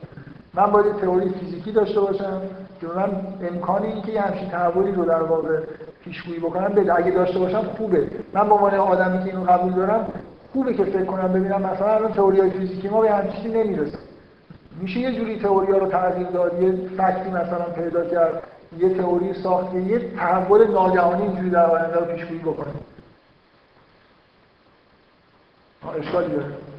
بذار سوم تکلم با حیوانات، با حیوانات حرف میزنن و انسان امکانی به اینو که حرفش رو بفهمه رو داره. این اتفاقی که برای سلیمان افتاد یه علم غیبه نمیدونم فلان نبود، نمیذارم از قرآن اینجوری بر نمیاد، من حس نمیدونم، استدلال نمیکنم. برای اینکه تو قرآن حرف دو تا حیوان رو به عنوان مثال گفته، باز مثلا اون حرفی که در رویا ها میگن سلیمان خاص بود، ولی اگر سلیمان خاص بود و نمیشد این علم من تحصیل بکنن، این جمله‌ای رو که خود خود میگه تو قرآن نمی‌بینید. به نظر من من حس میکنم همه چیز احتمال، هر چیزی که من در مورد قرآن میگم و هر کسی که در مورد قرآن میگه، مثلا هر چیزی که هر کسی میگه در مورد هر چیزی احتمال احتمال قوی میدم که این حس من درست باشه. یعنی من من توی من توی این آیه ها یه چیزایی در مورد حیوانات و حرفشون میفهمم به نظرم مفیده. زارم بخونم باید بگم من میبینم من باید باید انقدر دورت نرم که بگم این هم من اینو این حسون نام این چیز دیگه نمیگم، من یه چیز بگم که من نمیفهمم چنان بس قضاوت کنم که اگه اینا من زود قضاوت نمیکنم، من میگم که با احتمال قوی به این دلایل تعبیر رویایی که قرآن هست نکته توشه. اولا شکتون داری که از قرآن در میاد که قرآن یه سری آدم نه نه اینکه یه آدم میتونه آینده رو ببینه که مریضه. تو نظریه روانشناسی که باید طوری طراحی بکنی که توجیه کنی یه کاری که اون کرد. پس نظریه فروید ناقصه، برای اینکه توجیه نمی‌کنه. این چیز داره، حقایقی که تو قرآن بهش اشاره میشه نتیجه داره، یعنی تو تئوریات رو یه جوری تعبیر بدی. حالا من میگم برای تعبیر رویا راهنمایی هم شدیم. ما مسلمان‌ها باید هزار و سیصد سال قبل می‌فهمیدن که خواب بزرگ با خواب کوچیک چه فرقی داره. به دلیل این چهار تا شروع خاصی که اینجا وجود داره و تأکید میشه روش. این لزوم نداره این چیزی که روش تأکید میشه لزوم نداره هر کی میاد بگه من انی ارانی میگم بگه انی ارانی انی ارانی بعد یه دفعه که بگه انی ارانی. می‌فهمی چی میگم؟ کنجکاوی ایجاد می‌کنه هر دفعه. مثلا در مورد حیوانات خودش صحبت. چی؟ همین که فقط احتمال شده همش این حرف این مرتب تا هر دفعه این چیزی اون حرف تکرار همه چی طبیعیه دیگه، احتمال میبره بالا، این چیزی با قطعیت من نمیگم. نه در مورد قرآن در مورد همه حرفایی که من میزنم با احتمال خوبی درست و ممکنه غلط هم باشه. تو خود سوال نکن، این سوال مهم نیست. الان خواستم بیام بیرون حضور نداره اینکه اصلا توی اون درد حضور نداره یه تنزیزا خودش داره میگه بعدن اونا براشون یه چیزی واقعی میشه، یه اتفاقی براشون خواب میفته. این فرقی چیزی داره میبینه، خیلی فرق میکنه، یعنی حادثه روانی نیست، ربطی به این نداره، یه چیزی داره میبینه، مثل مشاهده است. این یارا یعنی و خواب بزرگ از ویژگی‌هاش اینه که یکی تاثیرگذاری شدیده، همین که میبینید این پادشاه هی میگه میگن که ول نمیکنه، هی دوباره میگه، تأثیر گذاشته داره دیوونه میشه. دوباره مثلا یه بار این خوابو دیده و براش مهمه، میدونه که این یه معنی داره. خواب بزرگ میگیش اینه که تو وقتی میبینی یه نویسنده از پیروان اون یه جمله قشنگی داره میگه خواب بزرگ اونی که از وقت خواب پا میشی نمیتونی برای مردم تعریف نکنی، هر کی میبینی میخواد بشه، یعنی انرژی تو وجودش ایجاد کرده. حالا بگذاریم تعبیر خواب بزرگ دقیقاً این نیست که من میگم، یه خورده برای ممکنه شخصی هم باشه، برای خواب بزرگ باشه، ولی اینجور خوابا جزء اون رده خواب بزرگ هست که یون میگه. یه خورده این پارتیشن کوچیک‌تر هست، پارتیشن میگه یون. تو سوره من نمیخونم آیه رو دیگه، همینجوری تو سوره نمل یه چیزی از هدهد میشنویم، یه چیزی از موسی. مثلا اول میگم که ویتگنشتاین خب اینقدر آدم نابغه‌ای بوده، یه چیزی در مورد در مورد خود انسان، فقط زبان انسان فکر کرده و یه نکته‌ای رو گفته. اینکه زبان تابع نمیشه. من یه جوری نحوه زندگی من باعث میشه که من یه زبانی برای خودم داشته باشم. بنابراین هی من میخوام بگم که از همین حرف ویتگنشتاین من میتونم این نتیجه رو بگیرم که حیوانات زبانشون تابع معیشت شده، نحوه زندگیشون. این ویتگنشتاین یه جمله خیلی قشنگی داره. میگه اگر شیر حرف میزد اما نمیزد. ویتگنشتاین معتقد نیست که شیر تکلم میکنه. من میخوام بگم که قرآن میگه حیوانات تکلم میکنه در حد خودش. ویتگنشتاین میگه اگه اگر میزنه ما نمیفهمیم چون معیشتش با ما اشتراک نداره. اون کلماتی به کار میبره اگه حرف بزنه در مورد یه جور مثلا فرض کن یه پارتیشنی داره که آهو و گوزن یه چیز عجیب و غریبی توشه، برای اینکه موقع شکار کردن اونا یه ویژگی دارن. ما که نمیفهمیم چرا این پارتیشن درست کرد. پس شما وقتی زبان حیوانات رو میفهمید بفهمید اینا چجوری زندگی میکنن، حسشون نسبت به زندگی چیه. این دو تا آیه این حالت رو داره. من هدهده رو قبلا گفتم. از خدا که داره صحبت میکنه میگه اون خدایی که دانه ها رو در زمین پنهان کرد. به زبان به هر چیز خودش داره، با معیشت خودش صحبت میکنه. مورچه هم چیز جالبی مورچه ها میگه که برید کنار لا یحتملنکم سلیمان و جنودی. یعنی که مهمترین مفهوم زندگی مورچه ها له شدن. این واقعا زندگی مورچه است و خطر له شدن. یعنی هر دو تا مورچه مطمئنا وقتی با هم خداحافظی میکنن میگن له نشین اونم میگن. حالا من واقعا ننشستم این دو تا جمله‌ای که حیوانات میگن فکر کنم به چیز، ولی من فکر کنم خیلی چیز ممکنه تو این جمله باشه. اگر تو قبول بکنی که تکلم با حیوانات، فهمیدن حرف حیوانات ممکنه، این دو تا جمله‌ای که قرآن نوشته مهم میشه. یعنی باید بری بشینی ببینی مورچه چی گفت، چرا این فعل رو به کار برد، چرا این فضا داره این حرف وجود داره. تو هدهده یه چیزی میگه، مورچه یه چیز دیگه داره. خب من این علم دیگه ای که میشه در از قرآن نتیجه میشه که این علم به نظر من وجود داره و میشه کشفش کرد و ما هنوز هیچ کشفش نکردیم، برای اینکه فعلا از کالا در نمیاد. ما بعدا این حیوانات رو مثلا میفروشیم، مترجم نرم افزار درست میکنیم، ترجمه رو میخریم، بنابراین میشه تبلیغ کرد که سرمایه گذاری بشه مردم داره. الان رو زبان حیوانات کار میشه. من یه بار گفتم که ملخی پنج تا چیز بیشتر نمیگه و زبانشون میگن در آوردن و میگن همیناست. پنج تا، ولی من مطمئنم میتونه خیلی پیچیده‌تر بشه. ما نمیدونیم که زبان فقط صدا در آوردن که نیست، حرکات و خیلی چیزای دیگه هم ممکنه تولد بشه. زبان ذهن رو نمی‌دونم، بعد میام با صداتون آره بده. مثلا من اینجوری بهتون میگم چجوری میتونی زبان حیوان رو بفهمی. وقتی که بتونی مثل اون حیوان به دنیا نگاه کنی، حس اون حیوان رو در اون کاری که سرخپوستا سعی می‌کردن بکنن که موشه حسش نسبت به زندگی چیه. راست دارید خودت اگه بتونی جایی مورچه بذاری بعد می‌فهمی که چی باید بگی، پارتیشن‌ها چیا هستن، کلمات مهم چیا هستن و ابزاراش هم که می‌بینیم که چه جوری می‌تونه مثلا با شاخک‌هاش حرف بزنه. یا خب حالا یه چیزی در مورد فرشته و جن توی قرآن، اینا به نظر من باز احتمال زیاد فرشته وجود داره به عنوان موجود فیزیکی، جن هم وجود داره به عنوان موجود فیزیکی. چیزی که از قرآن برمیاد اینه، مثلا که بخوام اینجوری توجیه کنم. حالا من میخوام سعی کنم توضیح بدم فیزیکی یعنی چی، سعی کنم بگم که اینا به نظر میاد چیه، تخیلیه. اینا همش کلا دارم تخیلات هم. یکی از چیزایی که تعلیمات عمومی باعث میشه که شما یکی تخیلات عمومی، این تعلیمات عمومی یه چیزایی رو تو وجود شما قوی میکنه، یه عضلات تفکر و چه میدونم حس و اینا. تخیل رو قوی نمیکنه. کلا یاد نمیگیری که بشینید تخیل بکنید. برای همینه که ریسرچ رو خوب زیاد در نمیاد. یعنی که ریسرچ خیلی احتیاج به تخیل داره. خیلی احتیاج... همه این چیزایی که من در مورد تجربه دینی گفتم جدا میگم، برای ریسرچ خیلی لازمه. اون استقرار شخصیتی که من یه چیزی رو فهمیدم همین مثلا برم ادامه بدم. یه چیزی به ذهنم میرسه، نا... مهمترین مشکل ریسرچ اینه که آدم سریع ناامید میشه. شروع که میکنه مثلا میخواد یه قضیه رو ثابت کنه، ایده‌هاشو خوب تعقیب نکنه. همه ریسرچرها خوب آدمایی هستن که یه جوری به حس خودشون اعتماد میکنن و میرن و میرسن به یه راه. و چیزام خیلی مهمه، تخیل خیلی مهمه تو ریسرچ. اینکه با فکر نکنه، تخیل کنه. حالت‌های ممکن رو در نظر بگیرید. بگذارید. حالا من دارم اینجوری تخیلات میکنم. یه ساعت داره نه میشه، منم تموم میکنم.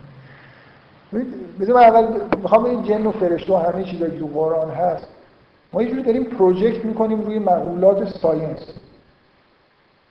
در این اعتبار زیاد نداریم. همین چیزایی که در مورد جن و فرشته میگم با فرض اینه که انگار این چیزایی که از دنیا میدونیم درسته دیگه. خب من در واقع میخوام توصیف کنم که اگر چیزایی که تو قرآن پدیده‌هایی که میگه رو پروژکت کنیم چی میشن، توی ساینس موجود چی احتمالاً میشه. این کارو قدیما کردن. قدیما توی طبیعیات مثلا فرض کنید غیر از طبیعت عالم مثال بود. میگفتن فرشته تو عالم مثال. برای چیزی میگفتن. هیچ حس اعتماد اطمینانی وجود داشت، ایمان وجود داشت، سنت مذهبی بود. به راحتی طرف علم زمان خودش رو با قرآن سعی می‌کرد تطبیق بده. یعنی بگه که فرشته چیه؟ خب من طبیعت چی می‌دونم؟ عالم مثال. جن چیه؟ مثلا یه چیز اینجوریه. یه چیزی میگفت، یه عنصری مثلا. ولی ما این کارو نکردیم دیگه. واقعیت اینه که مثلا آدمایی که الان مسلمانن جرئت نمی‌کنن یه پروژکشن تو ساینس بدن، برای اینکه بعد مثلا ساینس چیز داره، ادعا داره میگه من این حرفو نمیزنم. حالا تو این چه توصیفی از جن توی قرآن هست که از آتش خلق شد؟ این ساینس رد که نمی‌کنه احتمال اینکه همون جوری که ماده ماده یه چیزی من بگم از این کلمه ماده در طول تاریخ معنیش عوض شده. یه موقعی در مقابل صورت بود، بعدش در مقابل عالم مثال شد. الان ماده که ما میگیم میدان مغناطیسی، همه میدان‌ها و نمیدونم نور و همه چیزو میگیم ماده. تقریبا شامل همه چیزایی که قدیمی‌ها میگفتن. اون موقع نور یه چیزی تو عالم مثال بود. این منظور اینه که ماده خیلی بزرگ شده. برای اینکه ماتریالیسم تو خودش چابگه که هر چیزی که پیدا شده گفتن اینا ماده است دیگه. مثلا اول گفتن ماده چیزی که جرم داشته باشه جا اشغال، بعد میدان مغناطیسی اینجوری نیست، گفتن خب اون تعریفو عوض کردن، ماده خود بزرگتر شد، میدان مغناطیسی هم ماده. من میخوام بگم این تعجب نکنید اگه من بهتون بگم مثلا فرشته ممکنه یه جوری میدان مغناطیسی باشه، میدان مثلا میگم یعنی غیر ماده. قبلا میگفتن غیر مادی برای اینکه اون قسمت‌ها رو میگفتن ماده نیست، الان ماده شامل همه چیزه. به نظر من فرشته و جن یه جورایی مادی هست به این معنی الان ما. من سعی میکنم یه خود توصیف کنم این جن و قرآن چجوری توصیف میکنه. یه چیزی که از آتش هست در مقابل اینکه ما از خاک هست. چی واقعا میفهمیم؟ این توی همونجوری که توی جامد و مایع یه تحولاتی به یه چیز پیچیده‌ای که حیات میشه اسمش گذاشت، میرسه هوشمند میشه. هیچ دلیل علمی من نمیتونم بگم که وجود داره که پلاسما نتونه همچین چیزا رو تو خودش تحمل کنه به عنوان یه حالت ماده. ها یا یعنی پلاسما چیه؟ پلاسما این آتش حالت چهارم ماده، یه چیزی که حالت یونیزو نداره. یا دلیلی وجود نداره من بگم که حیات نمیتونه بر پای انرژی وجود داشته باشه. حالا بر پای مادهش که ما این میبینیم این مثلا پیچیدگی توی میدان‌ها مثلا در حدی وجود داشته باشه که اون هوشمندی رو. خب علم که منکر این نیست که مثلا سایر چیزهای غیر از این جامد و مایع بتونن پیچیدگی‌های عجیب و غریب پیدا کنن و منجر به یه نوع هوشمندی بشه. به نظر من اینجوری که قرآن توصیف می‌کنه جن یه حیاتیه بر مبنای پلاسما و انرژی حرارتی.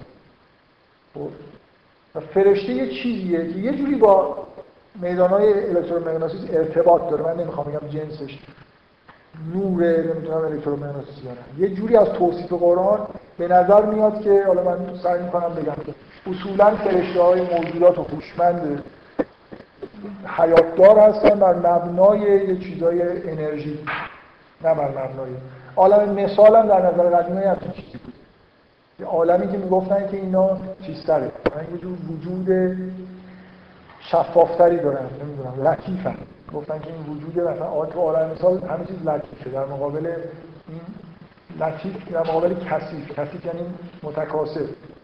اینجا یه ما یه حیات چیز داریم بر مبنای یه بیس خیلی فشرده.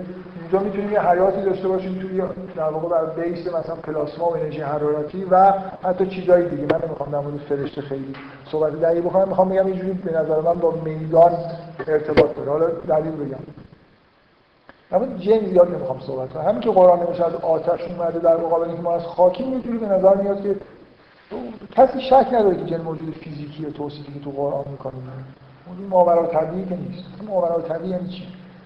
واقعا یه سری کلمات موندن که ماوراءالطبیعی یعنی چی؟ فرشته موجود ماوراءالطبیعی یعنی مثلا نمیدونم من من نمی... من نمیفهمم.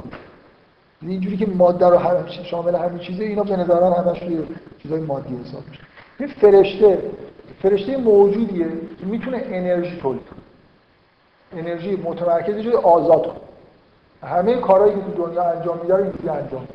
من اول در مورد جبرئیل صحبت تخیل دیگه اشکال نداره. من نشستم دارم در مورد فضای چیزی که پدیده‌ای تو قرآن میبینم خیال میکنم، اشکال نداره و ذهنم پر از مفاهیم ساینسی. ما اینکه شما میگید تخیل رو بعد از این حرفا اگه کردم آره خب من یعنی چی تخیله؟ یعنی اینکه غلطه تو تو تخیلی چی بنده بدی؟ من میخوام من مثلا من میخوام چیه؟ بعدا مثلا فرمش که فلان فرشته الان رادیس کردن نه فلان خب که اینجوری میشه خب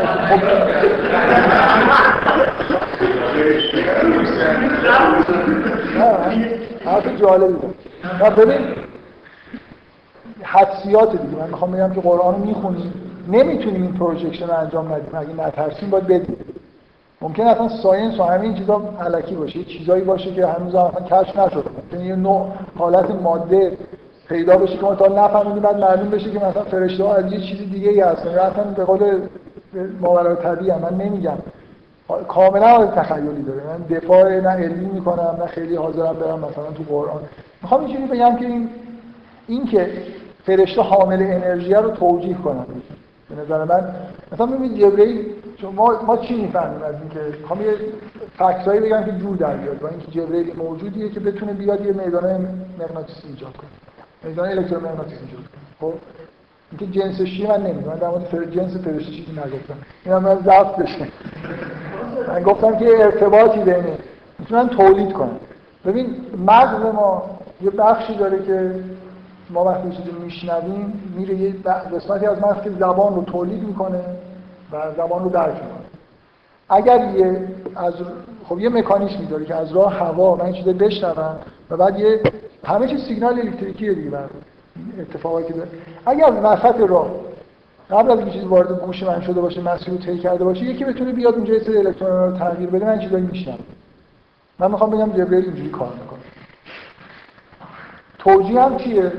توجیه هم اینکه حالت پیغمبر در موقع وحی رو شبیه شبیه سر توصیف میکنن. اولا پیغمبر ادعا میکنه که چیزی رو میشنن، در حالی که دیگران نمیشنن. تخیل دیگه، اشکال نداره. اصلا نباید این حرفا رو زد، برای اینکه ممکنه متهم بشین به اینکه حرفای مثلا غلط زدن. من من آدم شجاعی هستم.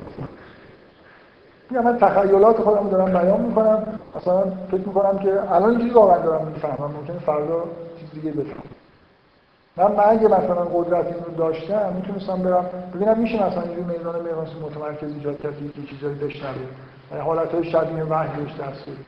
اون مشکل دیدن چیه؟ مشکل دیدنش دیده میشن دیده فرماده همه چیز همینجوری قابل توضیح، یعنی که همه چیز تو مغز اتفاق میفته و میتونه با واسطه حس نداشته. درست؟ خب بذار یه چیز دیگه بگم. فرشته‌ها باد درست میکنن، خیلی راحت میکنن، میرن یه جایی لایه از هوا رو گرم میکنن و بعد میتونن گرما رو منتقل بکنن، یه دفعه باد عظیم میاد قلبه اونها. فرشته‌ها میتونن زلزله ایجاد کنن، یعنی این گسلا رو هم دیگه هستن، یه لحظه میتونن به طور متمرکز یه جایی رو. شما چجوری تو بس توجیه میکنید که خداوند زلزله رو مثلا میفرسته؟ همش میگه خدا نمیگه که من این کارا رو با ملائکه میکنم، واسطه فعل امر خدا توی زمین من این ملائکه نیست. ملائکه باید حامل انرژی باشن، کار دارن انجام میدن رو ماده، در واقع تعریف انرژی. آخه چی؟ آخه ممکنه این چیزی که من میگم درست نباشه، ولی من میخوام من میخوام باید به این چیزا فکر کنم، در خاطر اینکه من ممکنه بتونم این جن رو کشف کنم.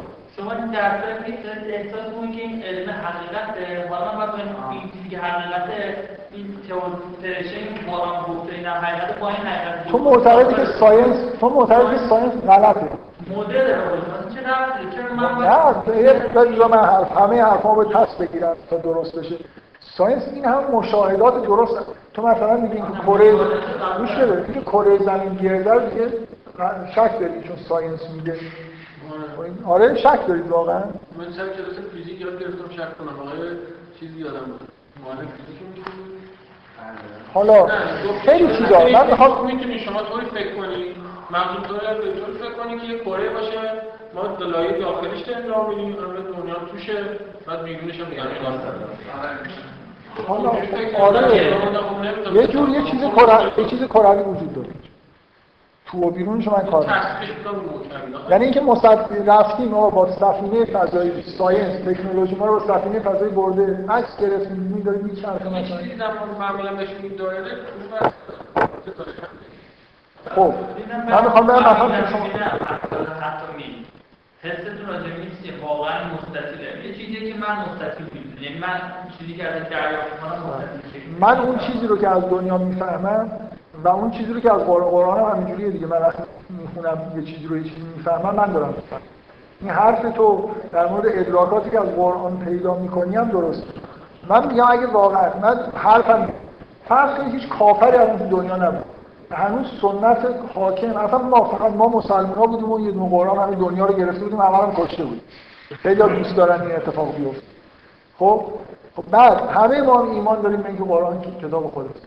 واقعا کنجکاو نمی‌شی بری یه جنو شاید بتونی دیتکت بکنی با این ابزارهای علمی که داریم؟ کنجکاو نمی‌شی بری که جن‌ها توی محیط‌های گرم زندگی می‌کنن برای اینکه از پلاس هستن، برای همین تو عربستان بیشتر بهشون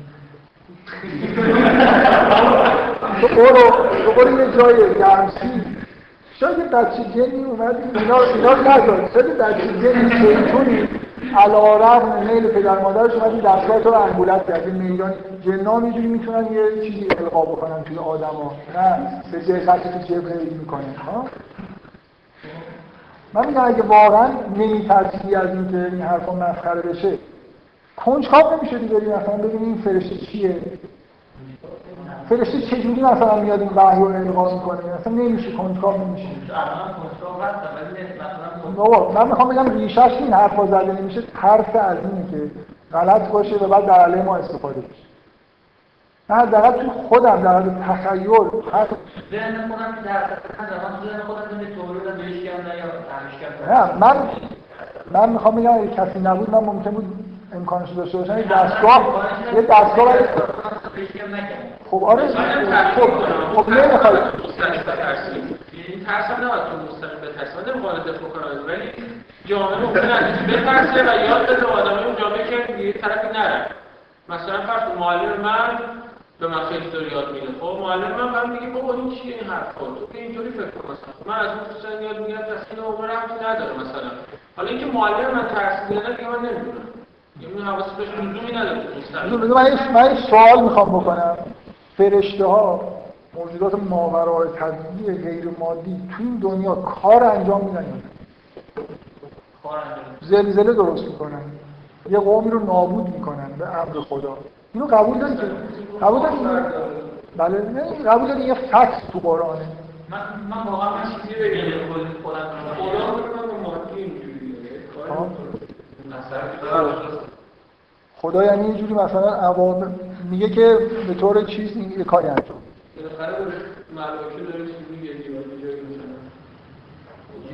من فکر میکنم من, من میخوام بگم که معنی مادی اصلا معلوم نیست چیه، بنابراین این سوال اصلا معنی نداره اصلا. یعنی اگه یه جایی تاثیر مستقیم خدا خوش بده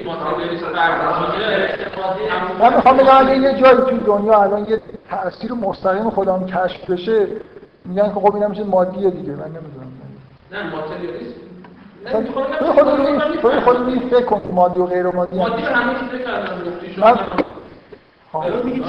کردن من نگفتم فرشته ها با این معنی که مادی اگه یه جایی مثلا یه ترکیز خدا باشه خب و وقت شما اونجا دید اون رو خود بخون جز مادیت حساب کنید خدا رفت میزنم اون اکثر خدا رفت نمیزنم مادی یعنی نه نه نه من من استنتاج نکردم. چرا میگم تخیل؟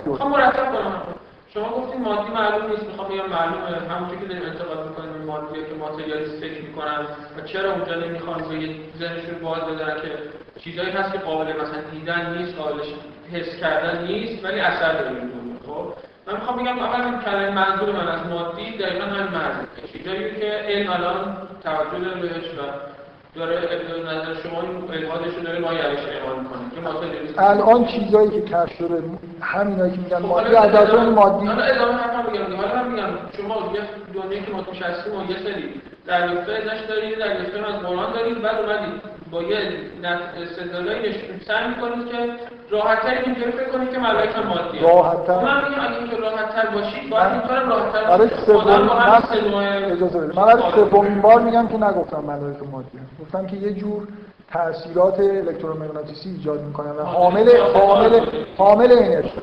من گفتم حامل انرژی. از نظر من روح و خدا توی قرآن مادی نیستن. اصلا در محدوده علم بشر نیستن. خود قرآن چرا؟ یه چیز غیر یه چیز غیر مادی میتونه روی چیز مادی تأثیر بذاره. کی گفت؟ و خدا و روح این کارو میکنه. من میخوام بگم روح و خدا یه جوری جدا تافته جدا واسه تو قرآنه. وقتی از روح سوال میشه میگه اصلا نپرس چون چی نمیفهمی. ولی در مورد ملائکه میگه که اینا بال دارن. یعنی چی بال دارن؟ چی میفهمی از این آیه؟ غیر مادی بال داره. چرا داری میگی اینو قرآن؟ به نظر من نه تنها یه چیزهای قابل دیتکت کردن وجود داره، بلکه یه راهنمایی‌هایی وجود داره برای شما چیزا رو دیتکت بکنید. تخیلات خودمو خیلی قبول ندارم، اینجوریه اونجوریه. دیگه نمیدونم چیه. ولی اینکه وقتی توضیح میده در مورد شکل مثلا ملائکه حرف میزنه، اینا یه چیز مادی داره توصیف می‌کنه، این شکل وجود داره، فرم وجود داره، روح و خدا فرم نداره، اصلا نمیشه چی فهمید ازش. به نظر من ملائکه رو زیاد غیر ما در من میخوام بگم که در من میخوام بگم قبل از اینکه ساینس حاکم بشه بله یه خدا رو در آسمان‌ها زمین توصیفی از خدا حالا میشه اینا گفت خیلی میشه گفت من همش همین حرفو میزنم که قطعی این طرفا اینا میزنم ما رو قطعی نه قبول همین مسئله ملائکه مهمه که چون این باید طور معنی داشته یعنی اگه دوران شوید طور این قابل خب همین مالی رفت داریم حالا رفت حالا حالا دیگه کلاس ما داریم که من حالا بعد که به تجربه تدوین ساله خودم به نتیجه رسیدم که اینا درس رو عوض میشه من چه باید نمونی به رفترش رو بیان این بازم که حالا میدونم این درمونی هم عوض میشه تئوری هم ندارم، قبول دارم، تئوری هم ندارم، تئوری خوبم تئوری داشته باشم الان میگم موضوع من دقیقا باید فرشته اینه که من مثلا رو فرشته میکنم میگم نمیفهمم چیه، واقعا نمیفهمم چیه خب منم و من نمیفهمم در اون حدی که سعی میکنم بفهمم تو اصلا سعی نمیکنی بفهمی آخه من خاطر این دلیل من من مشکلات جدی در بیشتر میذارم یعنی الان مشکلات نیست برای فهم ملائکه چیه حالا خب اون یه بحث جداست شغل فهم ممکنه فرق کنه مثلا مشکل من میخوام بگم که من وقتی این حرفا رو میشنوام یه فکر میکنم بهشون ساینس رو قبول دارم تا حدودی میدونم که اینا مدلن اون حرفا مشاهداتشو قبول دارم تا حدود همین که وقتی یه ستاره رو تو هوا مثلا عکس میگیرم به اندازه این میزی که میبینم اطمینان دارم خب یه چیزایشو تا همین حد مشاهدات مطمئنم یه چیز تئوریایشو خیلی قبول دارم یه چیزایشو قبول ندارم خیلی خب حالا من سعی خودم رو میکنم که یه چیزی که داره اتفاقای طبیعی رو توی دنیا رهبری میکنه ملائکه اینا انگار کارگزاران خدا در طبیعت هستن سعی کنم ببینم ارتباطش چجوری به نظر من اینا من دارم خیلی ساده ای میگم ملائکه حامل انرژی نمیگم چی ان میتونن مثلا میدانهای متمرکز الکترومغناطیسی ایجاد کنن برای برای پدیده زرد خب پدیده رو فکر نمی‌کنی که هیچ وقت فکر نمی‌کنی چی بوده خب چی بوده میگم من میگم واقعا فکر نمی‌کنم اینکه افوزل خوب اون اصلا تئوریا دارن با دوره تناوبی عوض میشن خب من چه اصلا چرا من باید گزارش داشته که این کار من چی پیشو میگیرم جواب بدم برای خاطر اینکه من میتونم یه در واقع با مثلا فرض کن من میتونم اولین آدمی باشم که خیلی یعنی چی مهم من میخوام من اول هستم میتونم کفرم در نمیاد مسلمونا باید همه یه کاری بکنن بعد بگن تو قرآن بود من میگم اون چیزایی که تو من آره هم من اتفاقا میخندم که کسی میخواد این کارو بکنه بابا نه با این طریقی شما میخواید من گفتم اصلا چرا این کارو خنده نداره وقتی که الان مثلا فرض کن موضوع تفسیر رویا به اسم فروید ثبت شده یه چیزی درستی رو کشف کرده خندش چیه ما میتونستیم زودتر این مسائل رو علمی‌تر بکنیم کار کنیم برای خاطر اینکه قرآن سررشته تفسیر رویا فرق داره تفسیر رویا دو تا ببین من دو تا موضوع گفتم یکی اینکه یه چیزایی برای شروع یه سری علوم تو قرآن هست ما دنبالش نگرفتیم خب یکی همین که پدیده‌هایی که خیلی الان توی علم در واقع مطرح نیستن در واقع وجود وجود دو نوع حیات دیگه تو قرآن روش تأکید میشه حداقل فرشته به شدت تاکید میشه و من شخصا کنجکاوم و فکر میکنم که اصلا دنبالش رفتن خوبه من خواهم اصلا صداره خودتون رو کنم بگیم میخوام میگم صداره مهم مراجع ملائکه همونه که خدا دقیقا هستن بدونید که ملائکه یه موجودات بودن که خدا باشون این کار رو میکردن ولی اگه لازم بود من ملائکه بشناسم یه حدی بالاخره تو قرآن یه جوری بعد میومد که مثلا این مردم میشه مثلا مردم فلانی مثلا معرفتش در مورد تعبیر رویا حکم اومده تعبیر وجود داره و تعبیر رویا داره میگه که مثلا وقتی میگه ملائکه دو تا بال دارن یا سه تا بال دارن تحریک نمیشه نه اصلا جنین جنین واقعا تحریک نمیشه این چرا تو قرآن داره این حرفو میزنه توصیفی از فرم ملائکه تو قرآن هست تحریک نمیشه میشه شد و اینکه ملائکه وحی رو میارن و وحی پدیده درونی که ما ربط داره، تحریک نمیشه بفهمیم ملائکه مثلا چجوری این کارو داره میکنه. این چیزی دیگه پدیده کار فیزیکی داره میکنه، رو مغز پیغمبر ارتباط. برای اینکه این فکر میکنه که یه چیزایی داره میشنوه، در واقع حالت شنیدن داره ولی صدایی نیست. در درونش انگار یه اتفاقی داره میفته. من نمیخوام بگم این چیز مهمیه، میخوام بگم واقعا من فکر میکنم لازم آدم وقتی تو قرآن میخونه شجاعتی داشته باشه. خیلی خجالت میکشن بگن که یه چیزی به اسم جن تو قرآن گفته، برای اینکه میگن خرافات. من فکر میکنم میتونه، من میگم میتونه، من میخوام بگم میتونه چیز باشه، راه مثلا اثبات اعجاز قرآن باشه. اگه تو به عنوان مسلمان بری یه جوری از این چیزایی که تو قرآن در مورد جن هست استفاده بکنی و دیفکتش کنی. به این فکر میکنی که میتونه یه چیز داشته باشه، یه گین خیلی خوب داشته باشه. قرآن در مورد جن حرف زده، چیزهایی گفته، تحریک کننده است. انگار داره ما رو دعوت میکنه که بفهم بشناسید که چه موجودی. میگه شما نمیبینید، اونا شما رو میبینن. یه فکت شما رو میبینن، ما اونا رو نمیبینیم. از آتش خلق شده. من میخوام ببینم اگه کسی نبود، کفار نبودن، مسلمانان کارا رو میکردن. ولی شما نتونستین اونا رو بکشین. اینا نزدیکی اینا چیزایی خیلی داره. من با شوخی حرف زدم، دارم نمیخواد بذاریم اونجا مردم بشه. از یه جایی به بعد این حرفا رو چیز کنید. قطع من میخوام بگم واقعا اینجوریه، یعنی ما به دلیل یه حالت ترس و واهمه‌ای که از مشکلاتی ممکن پیش بیاد حاضر نیستیم اینجوری به قرآن نگاه کنیم. قرآن کنجکاوی ما رو تحریک کرده، ما حاضر نیستیم کنجکاوی بخریم. ما حاضر نیستیم مثلا یه دستور ببینیم، بذاریم ببینیم. قرآن میگه که میشه با جن ارتباط برقرار کنه، انسان میتونه با جن ارتباط برقرار کنه. نمیگه من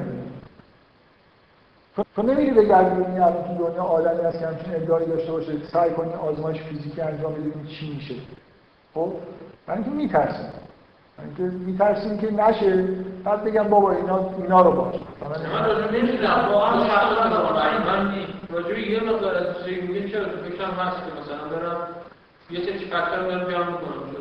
خب من میخوام بگم قرآن توصیفایی داره که کنجکاوی رو تحریک میکنه.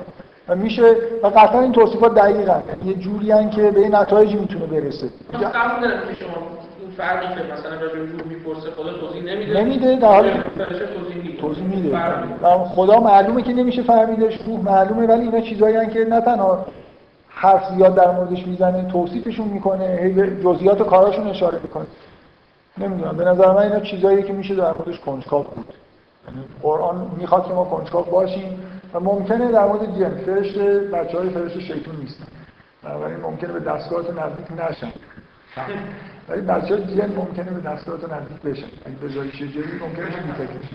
من می‌خوام بگم یعنی دیتکت کردن یه موجود طبیعی که در اصل این جن خیلی تو قرآن توصیفش طبیعیه، چیزی مثل در رابطه انسان تو همین طبیعت داره زندگی می‌کنه، مثل ملائکه نیست که تو آسمان‌ها و این حرفا باشه. ملائکه مکان دارن، حول عرش حرکت میکنه، یعنی چی مادیه دیگه به تعبیر بابا به آسمان میرن، نازل میشن. خیلی باید به چیز کنی که اینا رو تعبیرهای عجیب چی؟ خدا معرش بکرن بایتر رو عرش، یعنی چی؟ یعنی همه رو بگردن که معرشی میفهمن راجب این نفر ملائکه دور عرشن، خدا دور عرشه. آخر میاد چرا حالا من حتما یه مدلی بدم که مدل فیزیک حتما مدل حالا با الکترون مغناطیس بتونه توجیه کنه که خدا بر عرشه. من من واقعا به این موضوع فکر میکنم و حرفم برای گفتن دارم ولی نمیدونم. بلکه برای من همینا به نظرم به اندازه کافی چیز هست غیر انسان تصورات. چرا من بدون حرف بدم؟ برای اینکه میگه برای اینکه میگه برای اینکه باید بفهمم. تو این آیه رو اصلا نباشه هیچ فرق نمی‌کنه برای تو، برای اینکه فکر نمی‌کنی. نه تو کارش می‌کنی، بقولشون تو یه حس تعریف کنه. چه حسی؟ بگو چه حسی داری تعریف می‌کنی؟ حسی که خدا همین مثلا فهم و روایی داره. عرش یعنی چی؟ تو قرآن به عرش به عنوان یه چیز موجود نمی‌ذارن تا تو وقتم عرش چیه. من می‌خوام باید باید فکر کنی به این چیزا. من می‌خوام بگم که قرآن خوندن یعنی به همه این چیزا فکر کردن هم خوبه. من نمی‌گم لازمه هر آدمی فکر کنه. شاید که نمی زبان علم و زبان قرآن یکی باشه، یعنی این چیزایی که اینالی حرف زده دقیقاً همون مدل علم باشه. دارم من می‌خوام ترتیبشون بدم. من خب این مشکل ممکنه مشکل ایجاد کنه. من دارم گفتم من دارم پروژکشنه، چیزی که تو قرآن میکنم و توی ساینس میگم، بنابراین ممکنه نمیخوای بدیم، نمی دوست ندارم، نمیخوام، نباید خالص کنیم. چرا باید دارم؟ چرا باید دارم؟ برای خاطر که قرآن کنجکاوی منو نسبت به موجود فیزیکی به اسم جن تحریک کرده با توضیحات فیزیکی که داریم میده، این چجوری خلق شده، چیکار میکنه و کجا هست، چجوریه، میشه باشه ارتباط برقرار کرد. من وقتی قرآن میخونم به عنوان این آدم کنجکاو تحریک میشم که ببینم این جن چیه. بعد من یه تئوریایی دارم در زمان خودم، من دنیا رو اینجوری دارم، فیزیک رو دنیا رو اینجوری دارم میفهمم با این تئوری. خب من نمیدونم، نمیگم این تئوری کاملا درسته، میخوام ببینم اون جن اگر این تئوری درست باشن چی میشه. همین من از اول گفتم اینو دارم میگم با فرض اینکه ساینس من دارم اونو پروژکت میکنم رو ساینس. ممکنه این ساینس کاملا بعداً مقولاتش عوض بشه، اصلا معلوم بشه که الکترومغناطیس وجود نداره، مدل بوده و بنابراین همه این چیزایی که ما میگفتیم مثلا یه جور غلطی چش شده. من قبول دارم اصلا بهم بگن که حتما یه تئوری از جن داره و اینا فرض میکنم تا قرآن میارم، چند چیزی که قرآن میخونم دیگه میارم، هر قبول دارم میارم یه تئوری از. من میگم که امید این وجود داره که یه چیزی مثلا در مورد جن رو بتونم بگم، بنابراین خوبه در موردش فکر کنم. تو امیدوار نیستی؟ من امیدوارم. چی؟ فایده نداره؟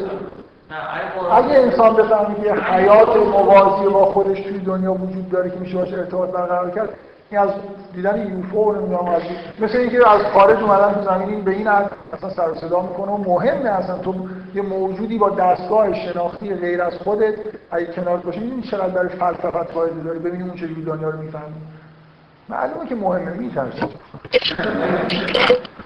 جلده یا با همه هست درمونی که درستان کسی حاضر نیست هست شده درمونی اونجا میبردیم با توریه مثلا با قرآن بشت فردا مثلا که من قرآن بشت فردا یا اونجا میبردیم